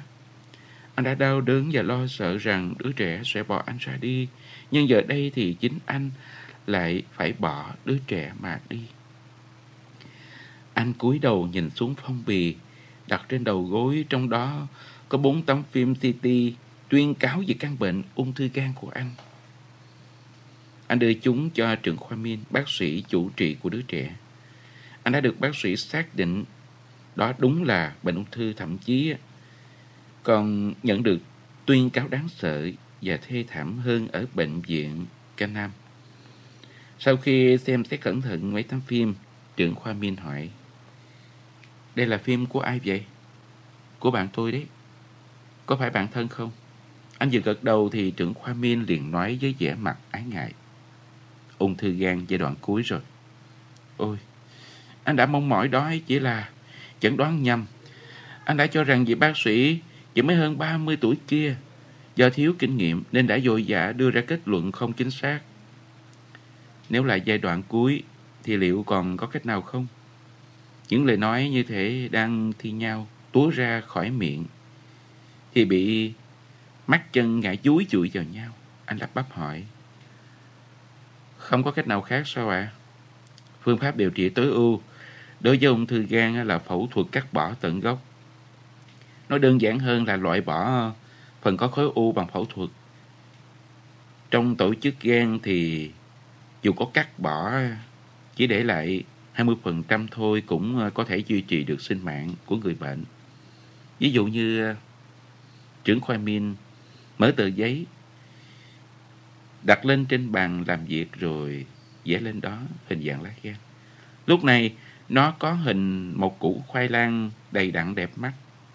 Bác sĩ Min dịch bốn đường kẻ ở bốn gốc lá gan, rồi nói tiếp. Nếu cắt bỏ như thế này, à, thì chỉ còn lại phần trung tâm. Nhưng vì lá gan à, có khả năng tái sinh đáng ngạc nhiên nên cách này à, hoàn toàn khả thi. Nhưng đáng tiếc là có vẻ bạn của anh sẽ không thể phẫu thuật được. Tế bào ung thư đã lan rộng khắp toàn bộ à, vùng trung tâm rồi. Và theo phim chụp như thế này thì có phẫu thuật cũng chỉ đến thế thôi. Có cả nhiều trường hợp được phán đoán là giai đoạn giữa. Nhưng khi bước vào phẫu thuật, mổ phanh ra, rồi lại đành phải phẫu thuật lại vì không làm được nữa. À, thông thường á, thì chỉ có thể phẫu thuật được đối với những cái trường hợp à, bệnh nhân có tế bào ung thư gan phát triển chưa quá 10% thôi. Vậy tức là không còn hy vọng gì đúng không? Trước tiên phải xạ trị và dùng thuốc kháng ung thư. Nhưng mà liệu bạn anh có biết bệnh của mình không? Có vẻ như cậu ấy cũng đoán được phần nào. Bệnh ung thư gan thuộc vào loại khó phục hồi nhất trong các loại ung thư. Và dù có điều trị ờ, kháng ung thư đi chăng nữa thì có lẽ cũng khó tránh khỏi trường hợp xấu nhất. Nhưng mà cho đến bây giờ, bạn tôi vẫn đang sống một cách rất là bình thường. Ngay cả lúc này cũng vậy nữa. Nếu nói là giai đoạn cuối thì thời gian vượt qua ít ra cũng phải có một dấu hiệu gì chứ. Ung thư gan là căn bệnh hung hiểm bậc nhất đó. Nói thế nào nhỉ? Nếu như à, giả bộ không có chuyện gì à, rồi đến cuối cùng mới chính thức ờ, lộ bộ mặt xấu xa. Vì thế nên người ta thường nói rằng gan là nội tạng của sự thầm lặng. Và thật ra thì à, cũng đã phải có triệu chứng gì đó rồi chứ. Dù là không rõ ràng, bạn của anh chắc đã không nhận ra thôi. Vậy nên ít nhất á, mỗi năm phải kiểm tra sức khỏe một lần là gì thế? Thỉnh thoảng anh lại thấy đau nhói như thể bị chọc kim vào mạng sườn ở bên phải. Anh bị sút cân và cảm giác mệt mỏi cứ đeo đẳng, chẳng hề thuyên giảm. Nếu đó là triệu chứng thì chẳng lẽ chỉ mức đó mà anh đã phải đi kiểm tra sức khỏe tổng quát hay sao? Sau khi đứa trẻ bắt đầu à, cuộc chiến với bệnh tật thì anh đã không hề nghĩ gì đến việc kiểm tra sức khỏe tổng quát nữa. Mà cho dù có nhớ ra đi chăng nữa thì đó cũng thật là một ý nghĩ đáng xấu hổ. Chứng kiến cảnh đứa trẻ đang rên rỉ vì đau đớn, anh đã chẳng hề bận tâm đến sức khỏe của mình rồi. Anh chỉ mong sao có thể chia sẻ được phần nào nỗi đau của đứa trẻ mà thôi. Anh hắn giọng nhiều lần rồi hỏi, nếu vậy khi dấu hiệu xấu thật sự xuất hiện thì có những triệu chứng gì à? Mỗi người khác nhau, nhưng thông thường thì sẽ bị sốt, nôn mửa và đau bụng đến mức khó có thể chịu đựng được. Sẽ bị suy nhược đến mức không thể ờ, nuốt nổi thức ăn và bị vàng da nghiêm trọng, khó thở, cổ trướng. Rồi thì ờ, tĩnh mạch gan sẽ bị vỡ, nôn ra máu, ờ, à, xuất huyết rồi tử vong. Đó chính là tôi, người đang bình thản ngồi trước mặt anh đây. Anh nhắm mắt lại. Anh mở nôi bát đang nhắm chặt rồi nghĩ đến người mà anh đang thấy đau lòng và nhớ nhất lúc này. Đó chính là đứa trẻ. Anh nắm chặt hai bàn tay để giữ bình tĩnh trong khi toàn thân đang rung lên. Không thể nào kiềm chế được. Và cuối cùng anh bật ra câu hỏi. Mà nếu có thể thì anh đã muốn né tránh. Vậy à, bạn tôi có thể sống được bao lâu nữa? Nhìn vào phim chụp thì có lẽ không quá 6 tháng. 6 tháng. Thời gian từ khi ghép cho đến giai đoạn hồi phục của đứa trẻ là 3 tháng. Quá ra cũng chưa phải là trường hợp tồi tệ nhất. Dù sao cũng thật may mắn, không phải là kết thúc ngay bây giờ mà. Anh thầm lẩm bẩm ở trong lòng rồi hỏi lại. Chắc chắn à, là sẽ sống được đến 6 tháng chứ ạ. À? Đấy là giả định nếu được điều trị tối ưu nhất anh hãy thận trọng khi nói với bạn anh về cái chuyện 6 tháng. Vì à, nếu muốn biết thì cũng phải được nghe từ bác sĩ chủ trị. Tôi à, chỉ tán thành việc anh nói thật với bạn về bệnh của anh ấy. Chẳng phải con người ai cũng có quyền được quyết định mạng sống của mình hay sao? Cũng có bác sĩ phản đối nhưng mà suy nghĩ của tôi thì khác. Bạn của anh cũng phải có cơ hội sắp xếp lại cuộc sống của mình chứ. Con người ai cũng có quyền quyết định mạng sống của mình. Ôi, thật là một câu nói hay. có vẻ như đủ tiêu chuẩn làm chủ đề bài luận của một bậc tiền sư về vượt qua cái chết.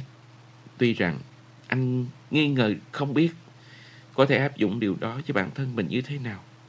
Trước bản tuyên cáo về cuộc sống hạn định vừa nhận được, trưởng khoa Minh cho các tấm phim vào phong bì rồi đưa lại cho anh, còn anh đứng dậy khỏi chỗ ngồi. Trưởng khoa Minh cũng đứng dậy theo. Đa âm thật đáng khen. Nó không phải là đứa trẻ thông minh bình thường đâu. Sáng nay khi đi qua phòng bệnh, tôi đã thông báo tin vui cho nó. Đa âm đã hỏi tôi ngay lập tức rằng Tôi đã nói với bố hay chưa? Tôi vừa nói là chưa thì nó liền bảo tôi hãy giữ bí mật cho nó. Tôi hỏi lý do tại sao thì nó nói muốn tận mắt nhìn thấy vẻ vui mừng của bố. Anh đi gặp để ôm ngay đi, thằng bé có tin vui muốn báo cho anh đấy. Anh hãy vui mừng hết sức theo đúng mong ước của đế ôm nha. Nhưng anh không đi tìm đứa trẻ ngay. Anh ngồi ở băng ghế dài nhìn ngắm những chiếc lá cây tử đằng không ngừng rơi xuống. Anh nhận ra rằng một giờ rồi hai giờ đồng hồ đã trôi qua. Một bàn tay khẽ đặt lên vai anh. Zhao Jin Hy cười thật rạng rỡ rồi bỏ tay xuống nói. Em gọi anh từ đằng xa. Mà đi đến gần anh nó cũng chẳng nhận ra. Anh đang nghĩ gì mà trông có vẻ nghiêm trọng thế? Anh đưa tay vỗ vỗ xuống mặt ghế bên cạnh. Ra hiệu bảo cô ngồi xuống. Gieo xuyên Hy ngồi xuống. Rồi nhìn chiếc phong bì đang đặt trên đầu gối anh. Kết quả kiểm tra không tốt sao? Em nói gì cơ? Anh hỏi rồi lén dốc phong bì sang bên cạnh để cho Rêu Sinh Hy khỏi nhìn thấy. Đó không phải là phim chụp CT của đêm mà. À, à ờ, đây là... À, là kết quả kiểm tra không sao cả. Đang tốt dần lên. Em vừa mới gặp đi ôm đấy. Đúng như là anh nói, nhìn nó tươi tắn lắm. Hôm nay em chẳng hỏi gì mà nó cũng tự động kể hết chuyện này đến chuyện kia. Có lẽ nó đã quyết tâm từ giờ trở đi sẽ chào đón em rồi thì phải. Anh à, không dám đỡ ông được sao? Eugene Hy liếc nhìn anh rồi nói thêm. Gặp em, anh chẳng có vẻ gì là vui mừng cả. Anh cười méo sệt rồi nhẩm tính ngày tháng và hỏi. Đang lúc bận tối tâm tối mũi mà em đến có việc gì thế? Không bị anh la mắng, em chẳng làm được gì cả. Có vẻ như Gieo Jin Hy đang đùa. Anh rời ánh mắt khỏi Gieo Jin Hy rồi nhìn trân trân vào chiếc lá đang động cửa trở mình dưới chân. Biết đó chỉ là một con nói đùa, vô thưởng vô phạt. Nhưng anh vẫn muốn bám víu lấy. Anh mong sao mọi chuyện đừng nghiêm trọng hơn nữa. Đừng buồn hay là đừng đau đớn và những muốn rũ bỏ những ngày ảm đạm đang đến dần. Theo Jin Hee, đặt một chiếc phong bì màu trắng lên đầu gối anh. Cái gì thế? Anh hỏi cô bằng ánh mắt. Em đã bị anh mắng đấy. Hôm qua, em đã gọi điện thoại đến phòng y vụ. Em vừa hỏi anh thì họ nhắc ngay đến cái chuyện này. Lại chuyện tiền đặt cọc ấy mà. Em biết là em đã can dự hơi quá nhưng mà biết làm sao cơ chứ. Tính em vốn như thế rồi. Đây là biên lai ở bên phòng y vụ họ cắt ạ. Anh nhìn chầm chầm vào khuôn mặt gieo xuyên hy khoảng 10 giây rồi lại nhìn xuống chiếc lá lăn đến dưới chân mình và ngước nhìn lên bầu trời qua những nhánh tử đằng buông rủ. Cuối cùng thì anh cất lời. Xuyên Hy, em lấy đâu ra tiền cơ chứ? Xuyên Hy là con gái út trong một gia đình làm nông ở một vùng quê miền Tây. Nghe nói gia đình cô có hai trai bốn gái.